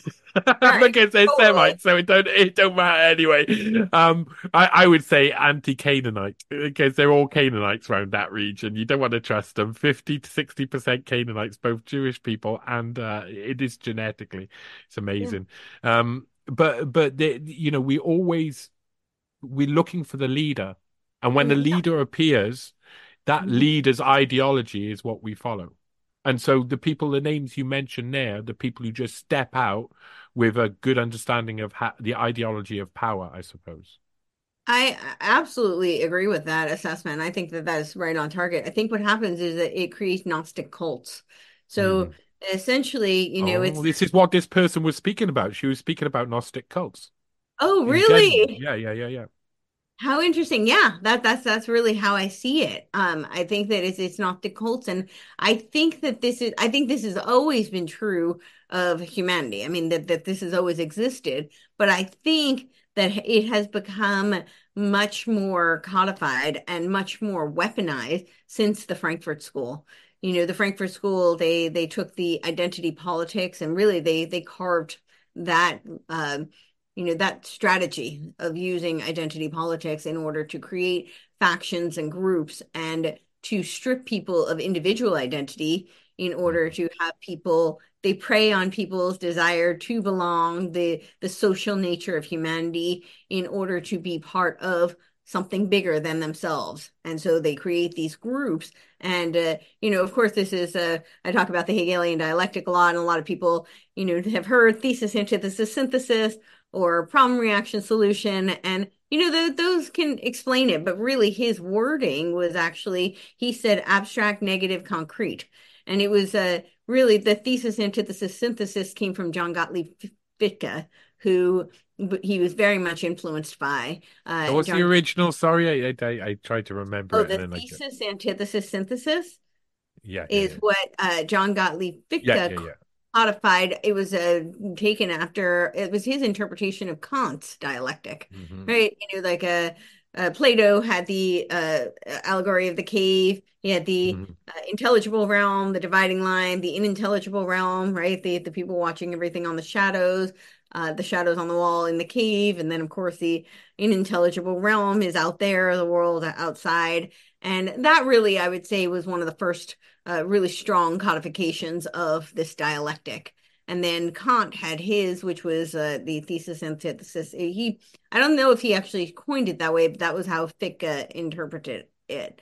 And uh, that Hegel felt that that was too abstract. And it really, when he says it's too abstract, I think what he meant was it was too intellectual, and he wanted mm something that could be used as methodology. Uh, and you know, he had mm his uh, science of what was his science of phenomenology, which is where he talks a lot about this. And it really, he was trying to create a methodology for advancing the historicity of man. And the historicity of man for him would advance towards an omega point where uh, for him he believed that the state equal God. And uh, so, you know, all the power should be in this all consuming state, which would, you know, lord over us. And mhm. so, what he said, abstract, negative, concrete. The reason I bring this up a lot is because the negative is the the term in German was Aufheben, which means uh, it's an oxymoronic term that means to lift up and preserve while simultaneously tearing down and canceling. And then, of Mm. course, from the Frankfurt School, we get Aufheben to culture, which is cancel culture. I don't, I don't think I need to explain Mm. that. Most of us are familiar with cancel culture these Yeah. days. Um, so, but they really were masters of this stripping people of individual identity and creating this uh, Aufheben to culture that was tied to identity what we call identity politics now. And I think part of why they did that is because of exactly what you're talking about. I'm sorry, this is so long-winded, but it, it circles back to exactly what you're describing because I think as human beings, we do have a sense of wanting to belong. We and and it's survive for survival purposes because we are social creatures. And in you know Paleolithic man, if he was isolated and left to fend for himself, the chances of him surviving were very slim. You know, the that's why being ostracized feels like a physical threat. Oftentimes, you know, when we're rejected, we fe actually feel it as if it were in danger. And it's because, you know, our emotions and our consciousness or our I, I should just say our technological capabilities may have advanced over the past, you know, uh, however long man has been on this earth, but our biology hasn't changed all that much. And so we are still Mhm. hardwired very similar to the way that we were even thousands of years ago. And so that feeling is still, oh my gosh, I'm in danger. And so they have capitalized on this and exploited this in order to create these groups. And then what do you have with these groups? You have, they weaponize compassion because then you have this, you know, uh, mama bear that surges as the, the Gnostic leader of these Gloria. Steinem. You're talking about Gloria Steinem and fem feminism. You're talking about Gloria Steinem, She's a uh, a, cult. a CIA construct who doesn't, who constantly changes, uh, like like morphs and transmorphs her her being. Oh, now she's a bunny who's a reporter doing an expose, and suddenly feminism dawned upon me, and now I am going to, to push out all of the uh the voices of feminism and just just be this bland version of this overarching. Yeah, yeah, and and she makes Ms. Magazine and becomes the authority, and all of the the radical feminists are pushed out of the feminist movement very cleverly, very very um very much like it's a CIA program run by someone who was working for the CIA for ten years until she set up the magazine, and then she wasn't working for the CIA. so yeah, the Right. Mama Bear, yeah, yeah, perfect. You're describing her. Yeah, that, and that's exactly right. So they weaponize the compassion because what happens when you look at uh when you look at the trait of compassion, typically there's I always I talk about something called like the I call it the compassion traps that they create. And you look at just the trait of compassion, and that's typically we identify that with the we associate it with women tend to be more compassionate. But what is compassion? If you look at what compassion actually is, I'm not saying men can't be compassionate. Men absolutely can. But typically we uh, you know, we associate that with women as being much more compassionate. And here's the reason. It's because what is compassion? We often think of it as being empathy, but it's actually not. It takes Mm. empathy one step further because empathy is identifying with another person's suffering. Even though it's not sympathy, you may not have experienced it yourself, but you you feel for that person for their suffering. But then compassion is the desire to want to alleviate that suffering, the desire to want to, you know, remove that suffering for, for that person. And that the reason women do tend to be more compassionate is because they're compassionate to, to their offspring. It's it's a again, it's survival. It's to protect their offspring. But what happens when you you present a threat to their offspring? They're not compassionate to you. They become vicious, ferocious mama bears.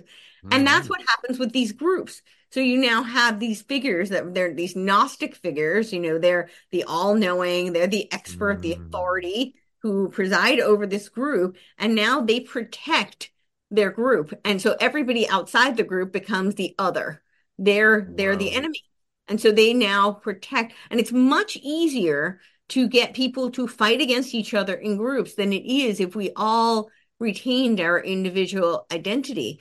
And you see this through all sorts of, you know, yes, the CIA definitely did this with what what's the biggest division we could create is between men and women. So of course the Mhm. feminist movement, they're going to otherize men. Men are the Mhm. enemy. So now you have this uh hero, this leader, this, you know, essentially this Gnostic demiurge The that's patriarchy. That's what it is. They and they talk. That's what they. That's. I. I mean, that's what Camille. Um. Ah. Pa- Paglia. You, you don't pronounce the G. Um. Uh, Camille Pag- Paglia says. You know. They. They. Um. They. They. They use fuzz words, fuzzy words like patriarchy that mean nothing. yeah. But it's to. It's to be able to offset their own uh shame at not achieving. Well, seems. yeah, I think I think it does a bunch of things, you know. So a lot of these words are typically um they're signals to the initiate. So, you know, it's a way of signaling like, hey, these this means you're one of us. You're they use these words, but it's also a way of creating the the drawing the lines. This is our group. You're outside Yeah. of the group. This is who's inside our group. Um, and then of course it's a way of demonizing, you know, it's uh the evil patriarchy. But I agree with you. It's a it is to uh be it, it is a way of uh you know justifying their lack of uh I, don't even I wouldn't even Well, that's that's that's Ca- Camille um uh Paglia who who says you Who know said that? and and I I I even I, think- kind of there with her.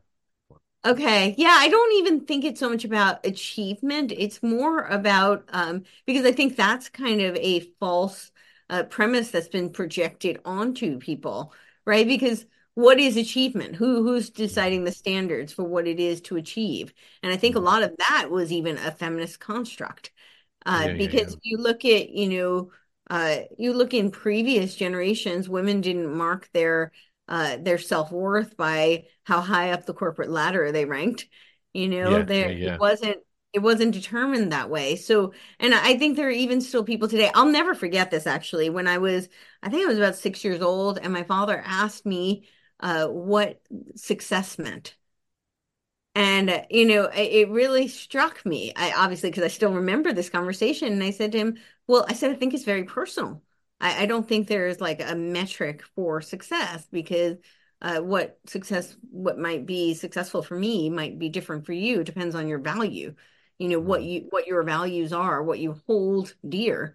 So, you know, some, some woman might determine her measure of success by the family that she's raised and, uh, you know, the, uh, the type of children that you know they they grew up to become or you know how her children grew up or uh you know i or the the farm that she's built or who knows? I i'm you know we we could go on and on with the, all the hypotheticals uh but i think it's you know and some other woman might say oh i'm successful because i make you know seven figures and i run this corporation. And it's not for me to judge what one person's success versus the other but i do think that we've you know there are a lot of narratives constructed around what it means to be successful. And, you know, when in the case of feminism, I think a lot of it, we were sold a lot of lies.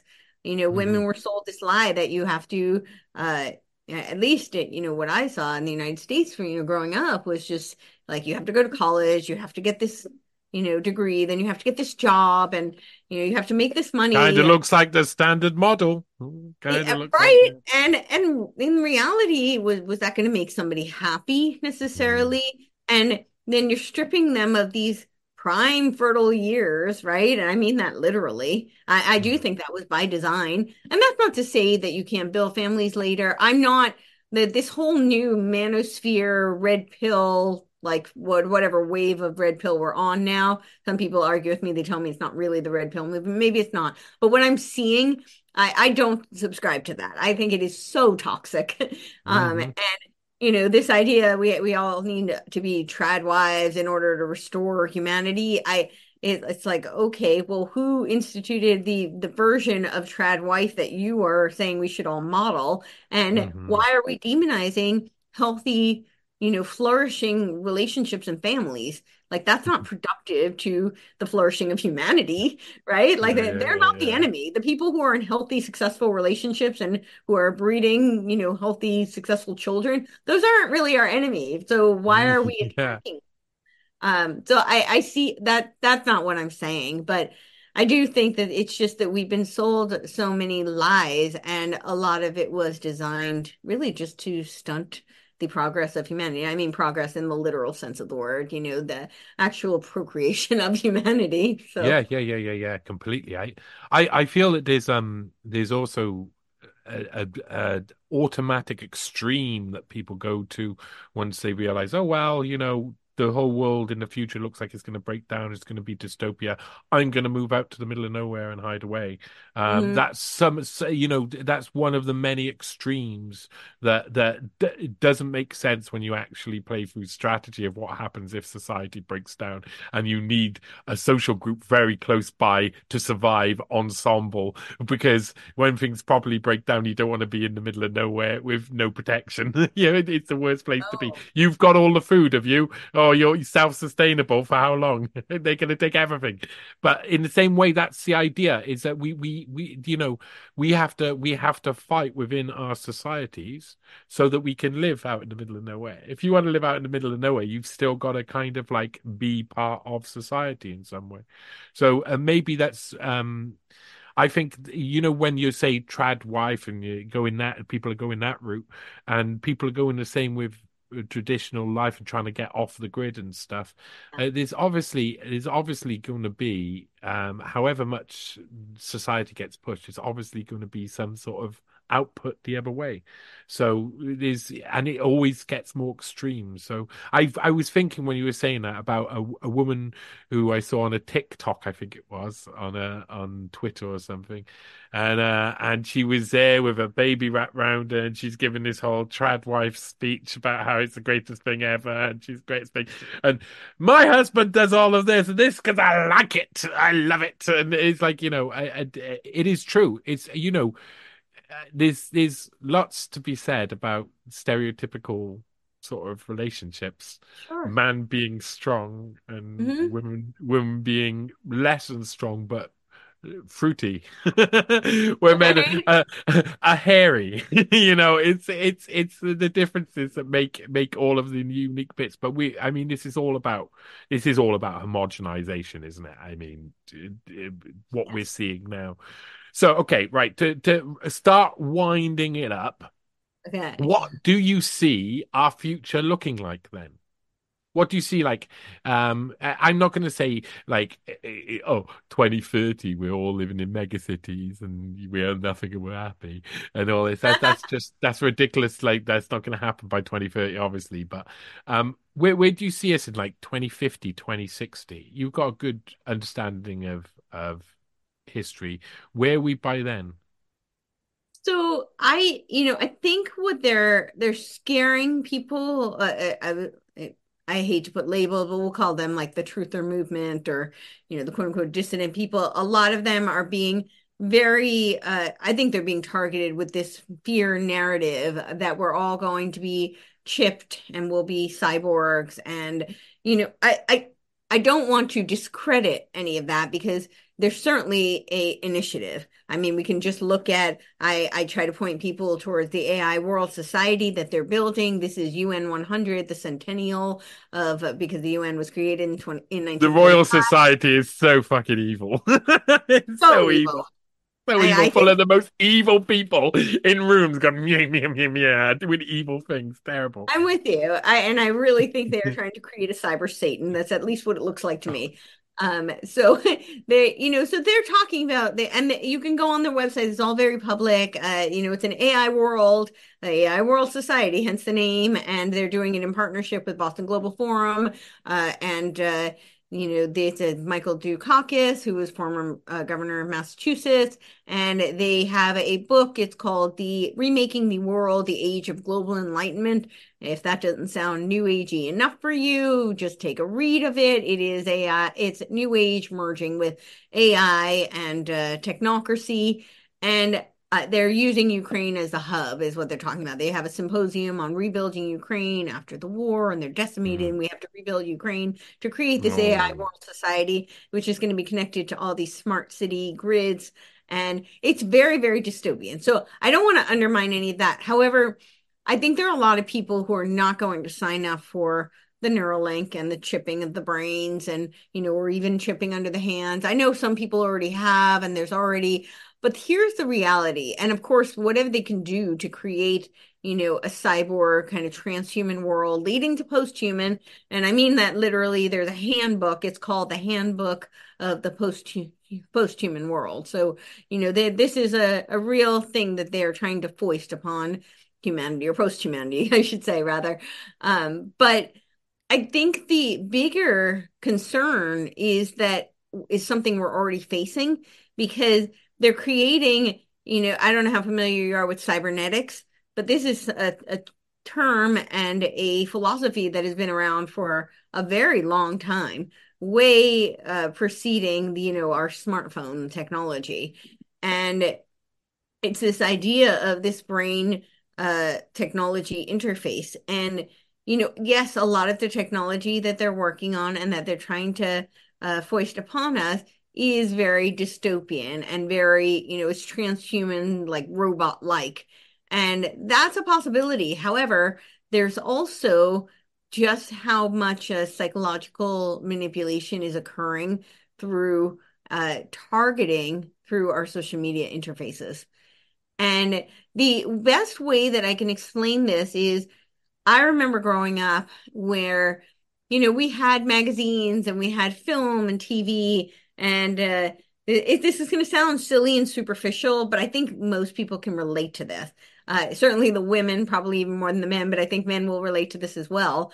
Uh, where we had these very kind of uh, photoshopped images being thrown in our faces, right? It was you opened up the magazines and there are these supermodels, and yes, we can argue that even outside of them, they were probably beautiful people, but they're they're completely airbrushed, and you know, it's just not it's not even what they look like in their day to day life. Mm. However, it was just magazines or an isolated incident when you went to the movie theater or turned on your television screen And when you stepped out into the world, and even if, uh, particularly for someone like me who lived in New York City and LA, I would see these people. And the reality is, they're most of them are like everybody else. You know, they have their days with their hair in the bun and no makeup, and you know, but they don't look like the images that are presented to us. So we have reality to check against the images that are being presented to us. Mm-hmm. And that was very, I, I, think, essential to the well being of humanity because. Mm-hmm. And again, I'm, I'm bringing up a very superficial example, but I think it's one we can relate to because we had we had checks and balance against the false reality that was being presented to us. What is happening with us spending more and more time on our screens and you know our social media platform is that we are the lines between reality and virtual reality, reality in the physical domain and the virtual domain is becoming increasingly more blurred. And so we're becoming more susceptible and vulnerable to you know really psychological warfare that's being targeted through that. And we don't have as much of a buffer because if you I think most of us have experienced either a dream or, you know, like a deja vu type experience. Oh my gosh, was that real? Was that not real? Did I live that? And what's now, I think, starting to happen is wait, was that real or was that like, you know, something that happened on Twitter? like, mm. you know, just mm. for an example. Um, but people are literally arguing with bots and they don't necessarily know they're arguing with bots. Some people do. Some people still have that discernment, but what happens when now SAG has redone their um you know their their agreement they, they had the strike and people were cheering about it but i don't think it's a great deal basically what it is is your name uh like license and likeness right um and so they're incentivizing people and i think a lot of people are going to sign up for this they're incentivizing people to give up their likeness in wow. order to because they get paid on it and they get paid on the residuals. So now AI, it's machine learning. A lot of people talk about the singularity is near or we're already in a simulation. I don't really think we are, but I think they're trying to push us into a singularity. And the more, I don't think that there really is sentience. I think there's no evidence to point towards the sentience of, you know, AI. Mm-hmm. However, the machine learning is advancing and it's being the input is being increasingly exponentially fed and i think yeah. what we're going to see you have now like I, I posted a video of like a singer who it was completely ai generated now if you watch mm. her you can kind of tell it's not quite real but what happens when we're so used to reading what ChatGPT wrote or we're used to seeing things that were created by ai images and we start to have trouble discerning what is real what's not real mm-hmm. and that to me i think we're going we're increasingly in danger of entering a metaverse it's not quite the what you know, it's not necessarily a world of totally robots. While that concern is there, obviously, you know, they were already saying how, I mean, we already go to you know, Amazon One is like eradicating, you know, any checkout counters and you just go in. I, I, I walked into a gas station that had this. They had all these cameras that watch you and then they see you pick stuff up. You go up to the register, it's already calculated what you purchased. Right. So, I mean, a lot of this technology and infrastructure is already here. And now with what they're doing with biometric data and collecting it, I mean, we see the, the 2050 uh, uh EMT, they're using all this bio, uh, biometric data uh, in the name of healthcare. So all of that is there, but I'm really concerned about now we have autonomous drones that are being the uh, U.S. military, the Pentagon has said that autonomous drones can decide whether or not to kill humans. Um, so I, I'm not painting a gray picture here, but this is kind of, these are the kind of things I am pretty concerned about uh, mm-hmm. moving forward.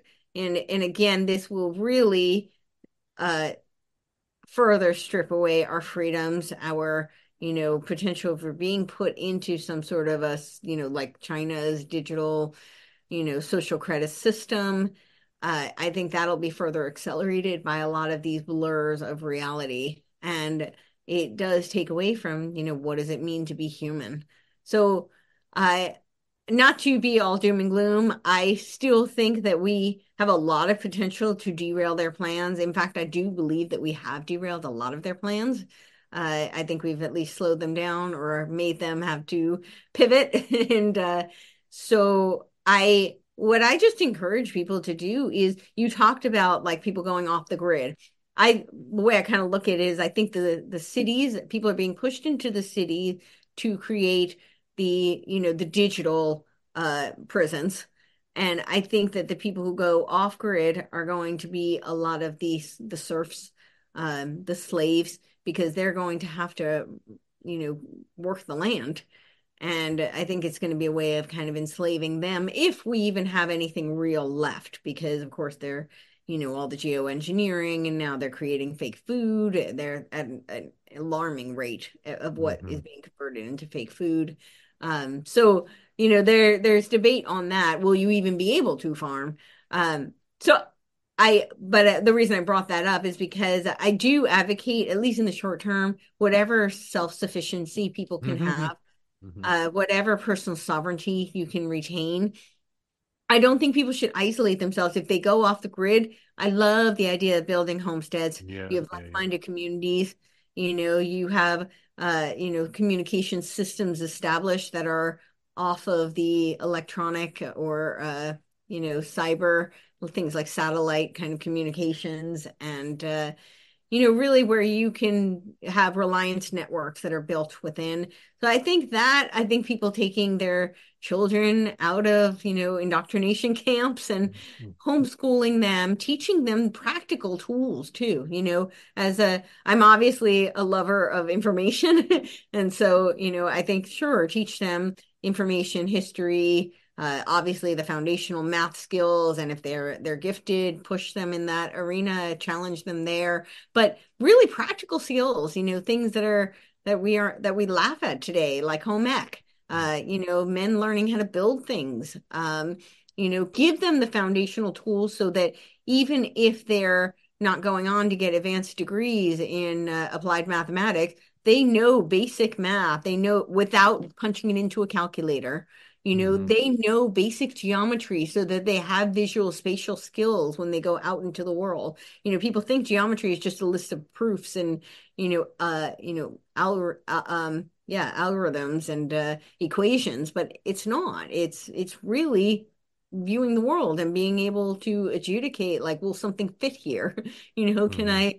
I uh, can I move this couch into this corner? That that's a lot of geometry, and it, it's it really can be hands-on, practical uh, tools for them uh, navigating the world because we don't know, you know, we just don't know what the future will be. And if people are locked into a digital prison and something malfunctions, there you're going to want people who can mm-hmm. do real hands-on things. So I I still advocate for that. Whatever people can do to buy physical books, I advocate that.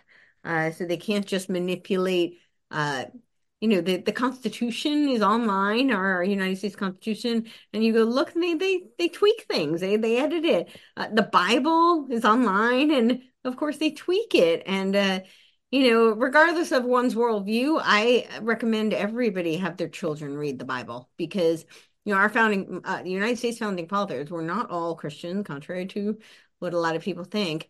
Um, and most of them had no formal education but they had all read the bible and if you look at the Federalist and the Anti Federalist papers, that was considered fourth grade reading level at the mm. time. Now I send like a paragraph of that to people I consider very intelligent and erudite today, and they they they're like this is over their heads, and it's because they don't have the foundational tools. You know, we're not taught the tri- trivium anymore, which is just the grammar of mm-hmm. logic and rhetoric. Which I think if yeah, people yeah. were just given that, they would be so much better off, and we would be in a much better uh, position to fight against a lot of this uh, globalization, uh, centralized uh, world governing body that they're trying to push us into. And the uh, really, I think the world religion they're trying to push us into, I think, is an AI religion. That that's what it looks mm. like. I think it looks like a mm. cyber Satan to me. Um, anyway, that was a lot. I don't know if it answered anything, but those are no, kind of no, it did. It, I, I mean, um, wow, though, I, I think there needs to be um definite what I agree completely with what you say about like if you build something in the middle of nowhere, if you want to get off grid, you get off grid together. It's never Yes. really off grid. You create your own grid, and that grid has got to be a really strong as well. It's got to be something where everybody's basically under pressure. You'll know where you're at. That's when it's important. You know, the rest of the time you can get on with the stuff, but when it's under pressure, because like you say, uh, the, the the tests of creating these um uh, mega city cyber gulag sort of infrastructure is going to be um both trial and error. So there's going to be yeah there's going to be moments where the something collapses in a way. I mean i know i know around I, I live in the city and i know that um some of the people around here would turn rough pretty quick if they didn't have enough food really rough pretty quick. Um there would be there would be death there would be death for uh, anywhere. Um and that does branch out so you need to build a community. I, I again I I well, for me I live in an area where I know everybody around here but Mhm. I also know that they are not ready for what could happen and could be round Yes. the corner. They are so far from being prepared in um Or even Anyway. aware that there's a possibility they need to be prepared. That's Yeah, what I and what you're talking about the with the Bible is just like uh, classical allegories and fables have been taken out of our society for a reason, just keep us. And and that I, I say to people that, that I remember that specifically when I must have been about uh, probably five, maybe younger, that we were told by a teacher that they had changed the cler- uh, cler- curric- curric- oh, curriculum. Whew, took a couple of times to say it. it. I deal with words, but yeah, they, they changed the curriculum and uh, they were going to be taking out um, Roman and Greek uh, stuff out of it completely. Uh, we were going to learn about kings and queens of England instead. And we'd learn about the elites and the monarchy and all of their shiny goods and how cool it was when they took people to battle and how funny some of them were when they went mad and killed a load of people. Ho, ho, ho, ho, ho. So yeah, and what we're we're t- uh, when you say taking kids out of school, I mean the school systems that takes a lot. Like that takes you have to really be brave. But I, I think there's a load of people I know who are just like on normie land, but ready to step across that uh, breach within just it'll be one thing that'll happen in society, and they'll be like, "Oh no way, I'm not having that." I, I mean, the the one thing that is the most uh, as uh, one of the most stable things is that what you were saying earlier, in a sense, is uh, what a woman scorned. Yeah, right. you don't want to piss them off because they will just say no, and that means no. So, so, and yeah, um, that, that was a, a brilliant conversation. I r- really liked talking with you. Um, I do too. that's Yeah. that's uh, that's I. I I I think that is like you you got so many uh, you know so much in areas that I am completely clueless about. Uh, I got I, okay I, I got got got like a bit of knowledge here and a bit of knowledge there from what I pick up along the way, but I Sure. kind of like center and focus in on on researching certain things. So I love how broad your interest is. Um, there was there was one thing you said about dreams. You said a lot about dreams. You said Mm. loads about dreams. And I suppose, do you get people instantly when you talk about your work, you're, you're like studying dreams and stuff like that? Did you get people saying, "Can you tell me about this dream?" Oh my gosh, my whole life. Yeah. Yeah. And what's so interesting about that is that people don't realize how personal they are. I know, I know, I know. I had one the other "Oh." day, and I want to tell, I want to say because I I've been thinking about it for a week and a half, but but it's, it's I, I think I'll leave it out just in case everybody, you know, everybody works out that I'm gonna die. No, I mean we can, or and, and we could also do it offline too. It's uh totally up to you. But I always warn people because people often approach me in like a, a group setting and they're like, "Oh, I had this dream. Can you tell me what it means?" And you know, I, and that's not actually how I work. I I believe in empowering the dreamer. I want to. Uh, that's why I loved Gayle Delaney's method. It was the interview method. Really funny side story about this though. Um, when I did my research, uh, the th- my senior year, because I did two years. I did the junior year and then I did my senior year. My cousin was living with us at the time, and uh, he, you know, he was watching the research that I was doing, and he told me, he said, you know, this this dream stuff is the great that you're doing that, but I I think that you're you're going to grow up to be like, you know, a Diane Sawyer or a female Larry King. And I was so offended. I remember like I was like, why? I'm going to be a neuropsychiatrist. Like, I'm going to get a Nobel Prize because that's when I first presented my research as a junior. Um, I presented it to Columbia Presbyterian Hospital in New York City, and they laughed at me. I mean, I was 15 years old, and they said, It's a human brain study. You would need an MD PhD to conduct a study.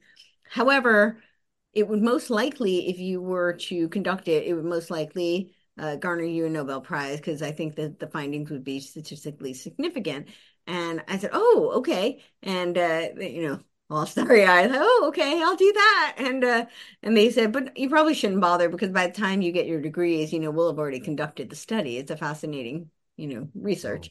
Oh, and uh, so I realized in hindsight, it was total gatekeeping, and it was really kind of ludicrous because, you know, I wasn't going to slice the brains, you know, that and the, it would be the surgeons who would do that, the neurosurgeons. And you don't need to know how to code to run a software company, right? So I was just it was my it was my research that I'd be outlining and I would oversee, you know, and conduct the study, but I wasn't going to be involved in every uh, facet of executing it like you know doing the brain study itself so i it was actually kind of ludicrous to me in hindsight but at the time i was like oh well that's what i'm going to do and i'll get a nobel prize and it was very naive and very starry-eyed of me um but i so i was actually kind of offended when he told me that and i said why why would you say that and he said because uh, you know the stream stuff is you know it's interesting and you're, you're doing great stuff but really i think your talent lies in the interview Mm. And it's I hadn't thought about it for years mm. until I started the podcast. And I was like, sneaky deaky. It happens like that. Like, That's really interesting. And, and definitive, I, will say that that that my sister told me when I was young that when I was older I'd have a beard, and I got really angry with her. oh, really angry. For the people listening to the podcast, it's a lie. It's all a lie. it's a lie. Yeah. So that Courtenay was, uh, Turner, you're, you're, yeah, quite in- incredible. So, w- where can people find you? And you know, where's the best place? Because you're obviously on like like Podbean and stuff like that, aren't you? Yeah, I'm on everywhere. The best place to probably find me is at CourtenayTurner.com. Again, that's like courtenay So it's dot com, And that has links to all of my different platforms. I'm on, I think, 20 different audio, I think five or six different video platforms. I also have a website called uh, Rebels, plural, for cause, for spelled out F O R, cause.com. And that's a it's a festival we do. It's creative artists uniting for the sovereignty of everyone.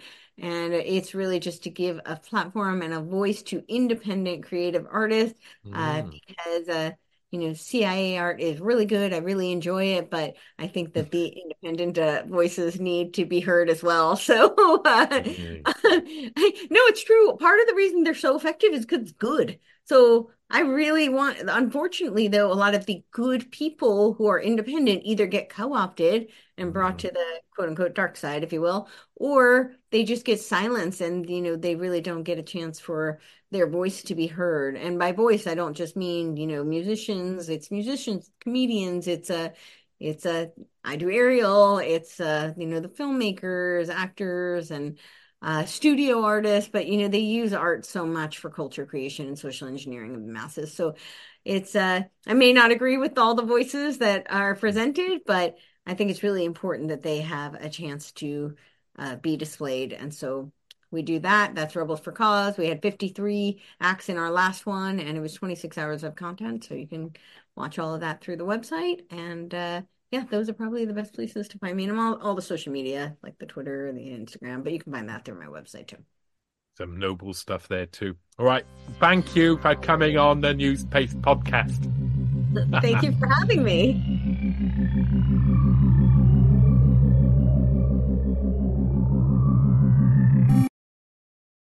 This podcast is a part of the C Suite Radio Network. For more top business podcasts, visit c-suiteradio.com.